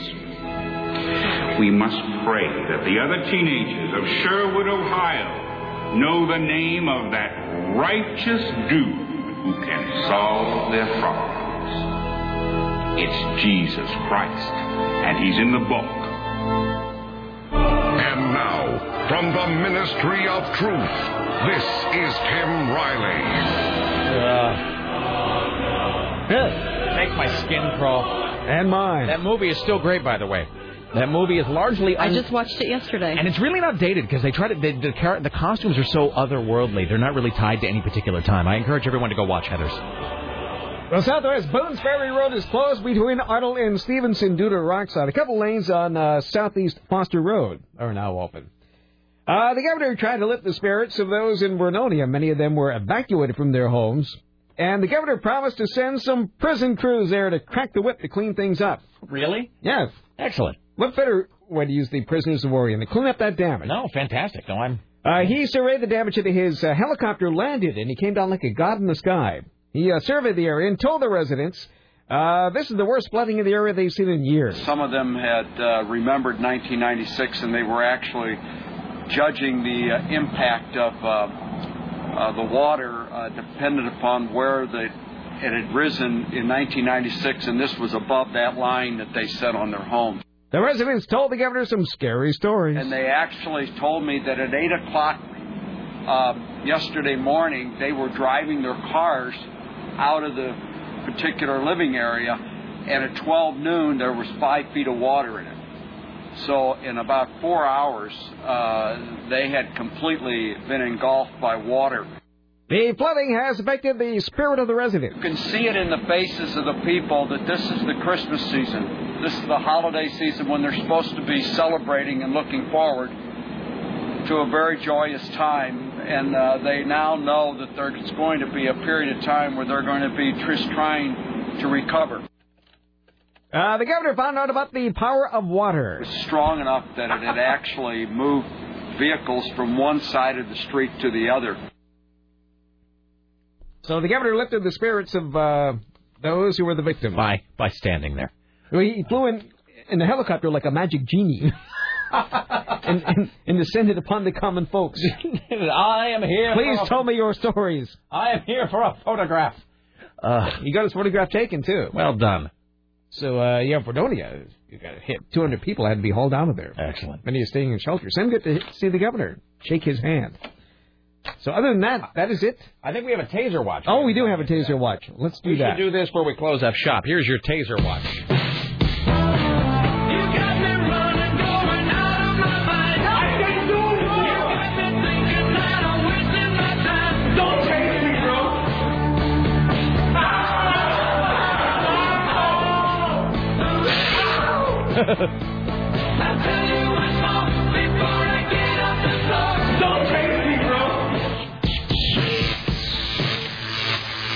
Fantastic. Well, Donnell Williams had just gotten out of the bathtub, wearing only a towel around his waist, when he turned the corner to see guns pointed right at him. I ain't never been so scared, said he. Police forced entry into Williams' home while responding to a shooting, but it turned out to be a false call. They had no idea at the time the call wasn't real and that Williams was hearing impaired. Oh, Without his hearing aid, he was basically deaf. Ah. Okay. Well, that's unfortunate. I kept going to my ear, yelling that I was scared. I can't hear, I can't hear. The officers were worried about their own safety because at the time it appeared that Williams was refusing to obey their orders to show Oh, his my hands. God. That's when they shot the deaf man with a taser. Oh. Jesus Christ. There, re- there really is no God. There really isn't. What kind of God would make a universe where the cops tase a deaf man? So once the facts were sorted out, officers repeatedly apologized to Williams. Police wish it never happened. Who couldn't hear the apology? But the information they had at the time, their choices were limited. Tase the deaf man. They, oh, that's so terrible. Mm-hmm. Uh, I realize now I am laughing like the guys behind me laughed at the final 30 seconds of The Mist. I really am doing that. It's just, it's just so horrible. I can't process it otherwise. There you go. Taser you man.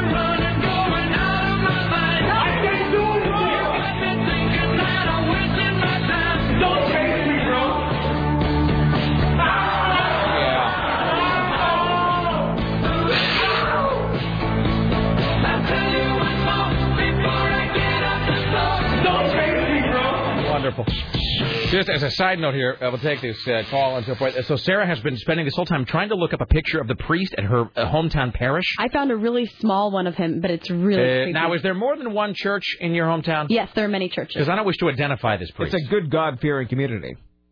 So there's a priest in your hometown. Yes. Who you believe, quote, One of many because he's only there every once in a while. He just seems to when do the a new lot crop of, of boys is there. He's just there to. He's there for the new All old boys. the picture I have is only like this big. he's only there for the sacramental wine. All right, that's exactly that's him. That's what he looks like.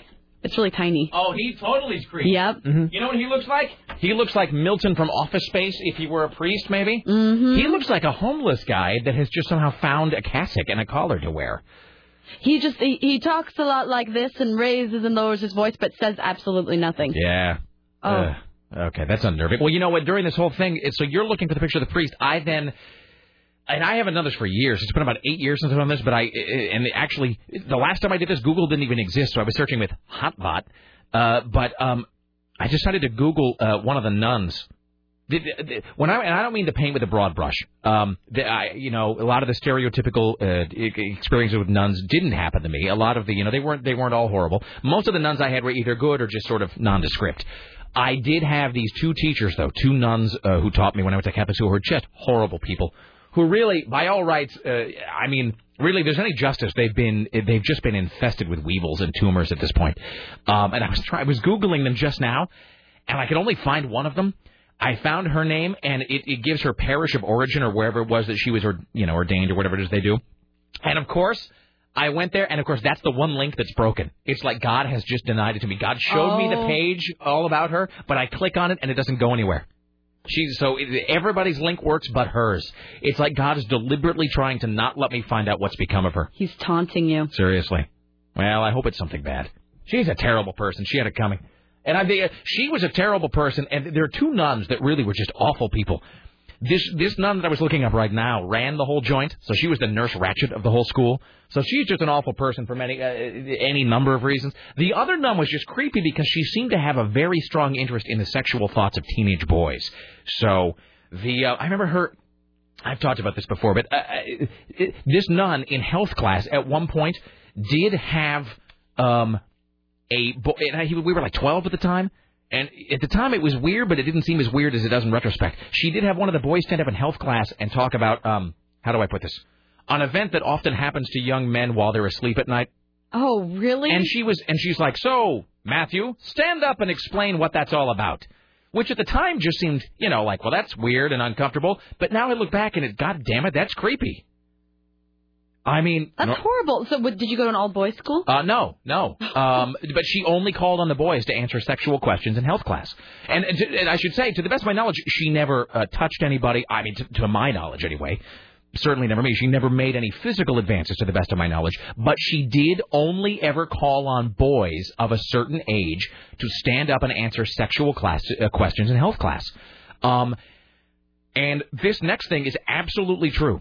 I cannot believe that she did this, but this is absolutely true. I'm not making this up. And then I'll take these calls about nutty Christians, and then uh, and then we'll take a break and so forth. Um, but uh, uh, Tim, are you leaving to go prepare more news? Oh yes, the deal, day never ends. Uh, Tim will be back at four, five, six, and seven, top of the hour, all the way through. Uh, like us. Uh, at one point, though, this is the same nun who again had young men stand up and talk about uh, nighttime uh, blah blah blahs uh, while you know while they were sleeping and so forth when they get to be a certain age. During the early days of the AIDS crisis, we were in school during the early days of the AIDS crisis, which would have been about 85, 86. And at that point, it was thought that AIDS uh, was only spread through uh, what we will refer to on this program as a uh, an alternate form of, of sex. Um, one commonly associated with the gay male community, although certainly not exclusive to that community. In health class, in and it was it was a private school, but still, Jesus God, uh, we were like twelve maybe. In health class, I remember this woman who was a nun. I mean, not a lay teacher. She was a nun, a full-on habit-wearing nun, who actually in health class explained, presumably to whoever, to us as students taking a science and health class, that um, how do I put this? That that that kind of uh, sexual intercourse, um, a should be avoided because it was ungodly. B because that's how they believed the AIDS was spread. And then she did go on at some length about how the traditional man in woman form of sex was, quote, much more satisfying than the alternate form of man and woman sex. And she did it with a lot of like hand gestures Ew. and a lot of words like, it's much more deeply gratifying. Which, A, she probably shouldn't have known about, and B, why would you be telling that to 12 year olds? You were 12? 12, I, well, I was still, look, I graduated in eighth grade. It was only K through eight. So I couldn't have been more than 13. At the oldest, at the absolute oldest, I was 13. And she was having, I mean, That seems pretty inappropriate. yeah, there's the, uh, you know, there's there's the there's the regular uh, slot A into slot B, and then there's slot A into slot like D. And she was giving us graphic descriptions of the sensations associated with both, and why one was a lot more fun than the other. And I thought about that, you know, at the time, and I thought, well, that's kind of strange. And then as soon as I thought about it as an adult, I thought, well, goddamn, she should be locked up. Mm-hmm. Uh, let's take this call, and then we'll take a break. Hi, you're on the Rick Emerson Show. Hello. Hi, Rick. What's up? Hey, when you mentioned uh, about going to like a, a Christian kid teen event, Yeah, like it was a, youth, a Christian youth retreat weekend thing. Yeah. right? Well, I did that in my high school because I was chasing the fair sex.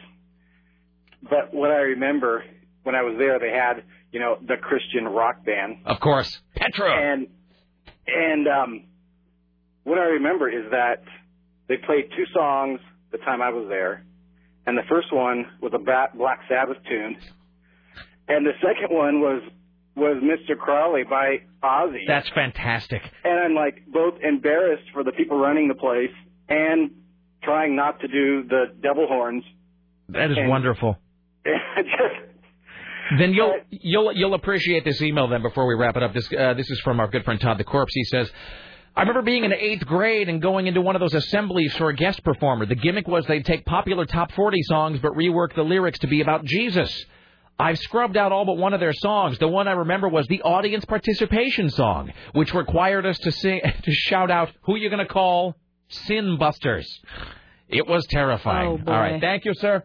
All right, there you go. All right, we're taking a break now. Yes, I was trying to get a song, but So is that priest still there? Do you know? Is he still going to be at that church? It's he's still on the registry. I couldn't find him at the website He for the does. church. He does look really creepy. He has always creeped my sister and I out, and he gives like long, lingering like back pats to the like little altar boys that are next to him. All right. I don't know, and just he he was never inspiring. He never seemed to really know what he was talking about. But he did love to like pat Like- his altar boys on Like the he back was just he was busy like trying to he was just trying to get it over with so he could get back to the uh, I don't know get back to the rectory. Yeah. All right. Let's break now. Yeah. Back after this has all turned very icky. Uh, we'll wrap it up after this. Like us at three, Dynamite at seven. You say there's the Rick Emerson Show.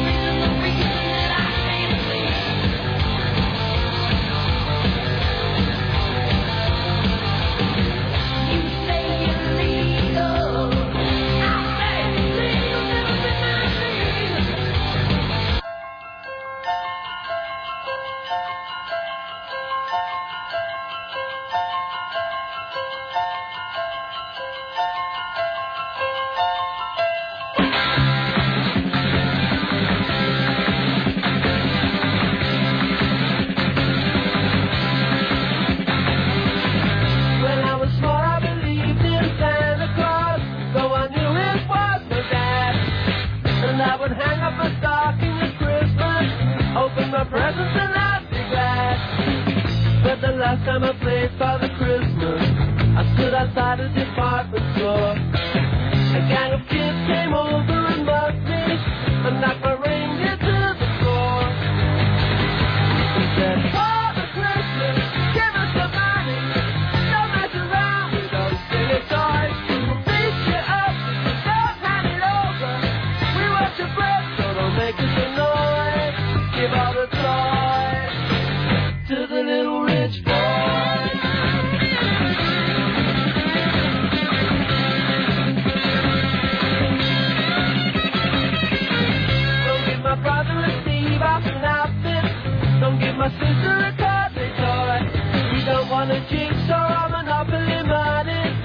everyone.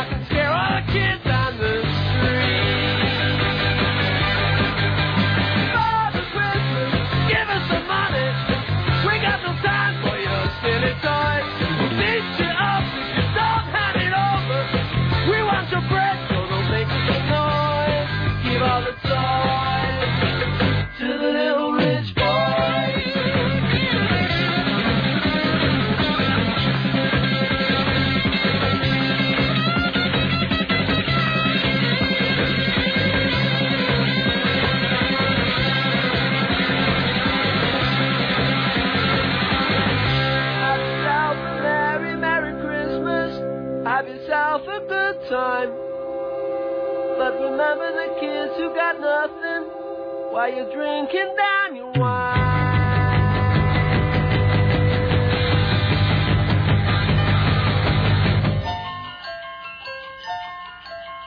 Father Christmas, give us some money.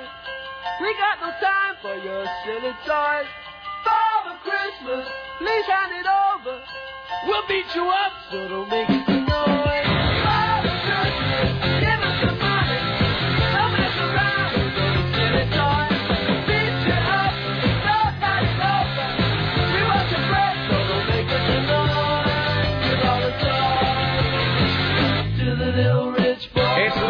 radio program. 503-733-2970. Back in 20 hours. Uh, like us next, down Mike at 7. We want to thank CNN radio correspondents James Roope and Lisa Desjardins. Uh, coming up later, let's see, tomorrow we got uh, Mr. Skin, and later this week we have Craig Gass. Uh, who will join us at some point in studio. Don't forget Friday, Tommy Thayer of Kiss in studio as well. Rick Emerson Show produced today and every day by the lovely and talented Sarah Stone for AM 970 Solid State Radio. Tim Riley, Richie Bristol, Dave Zim, myself. See you tomorrow. Bye now. Always ask someone you love before you put anything in your mouth.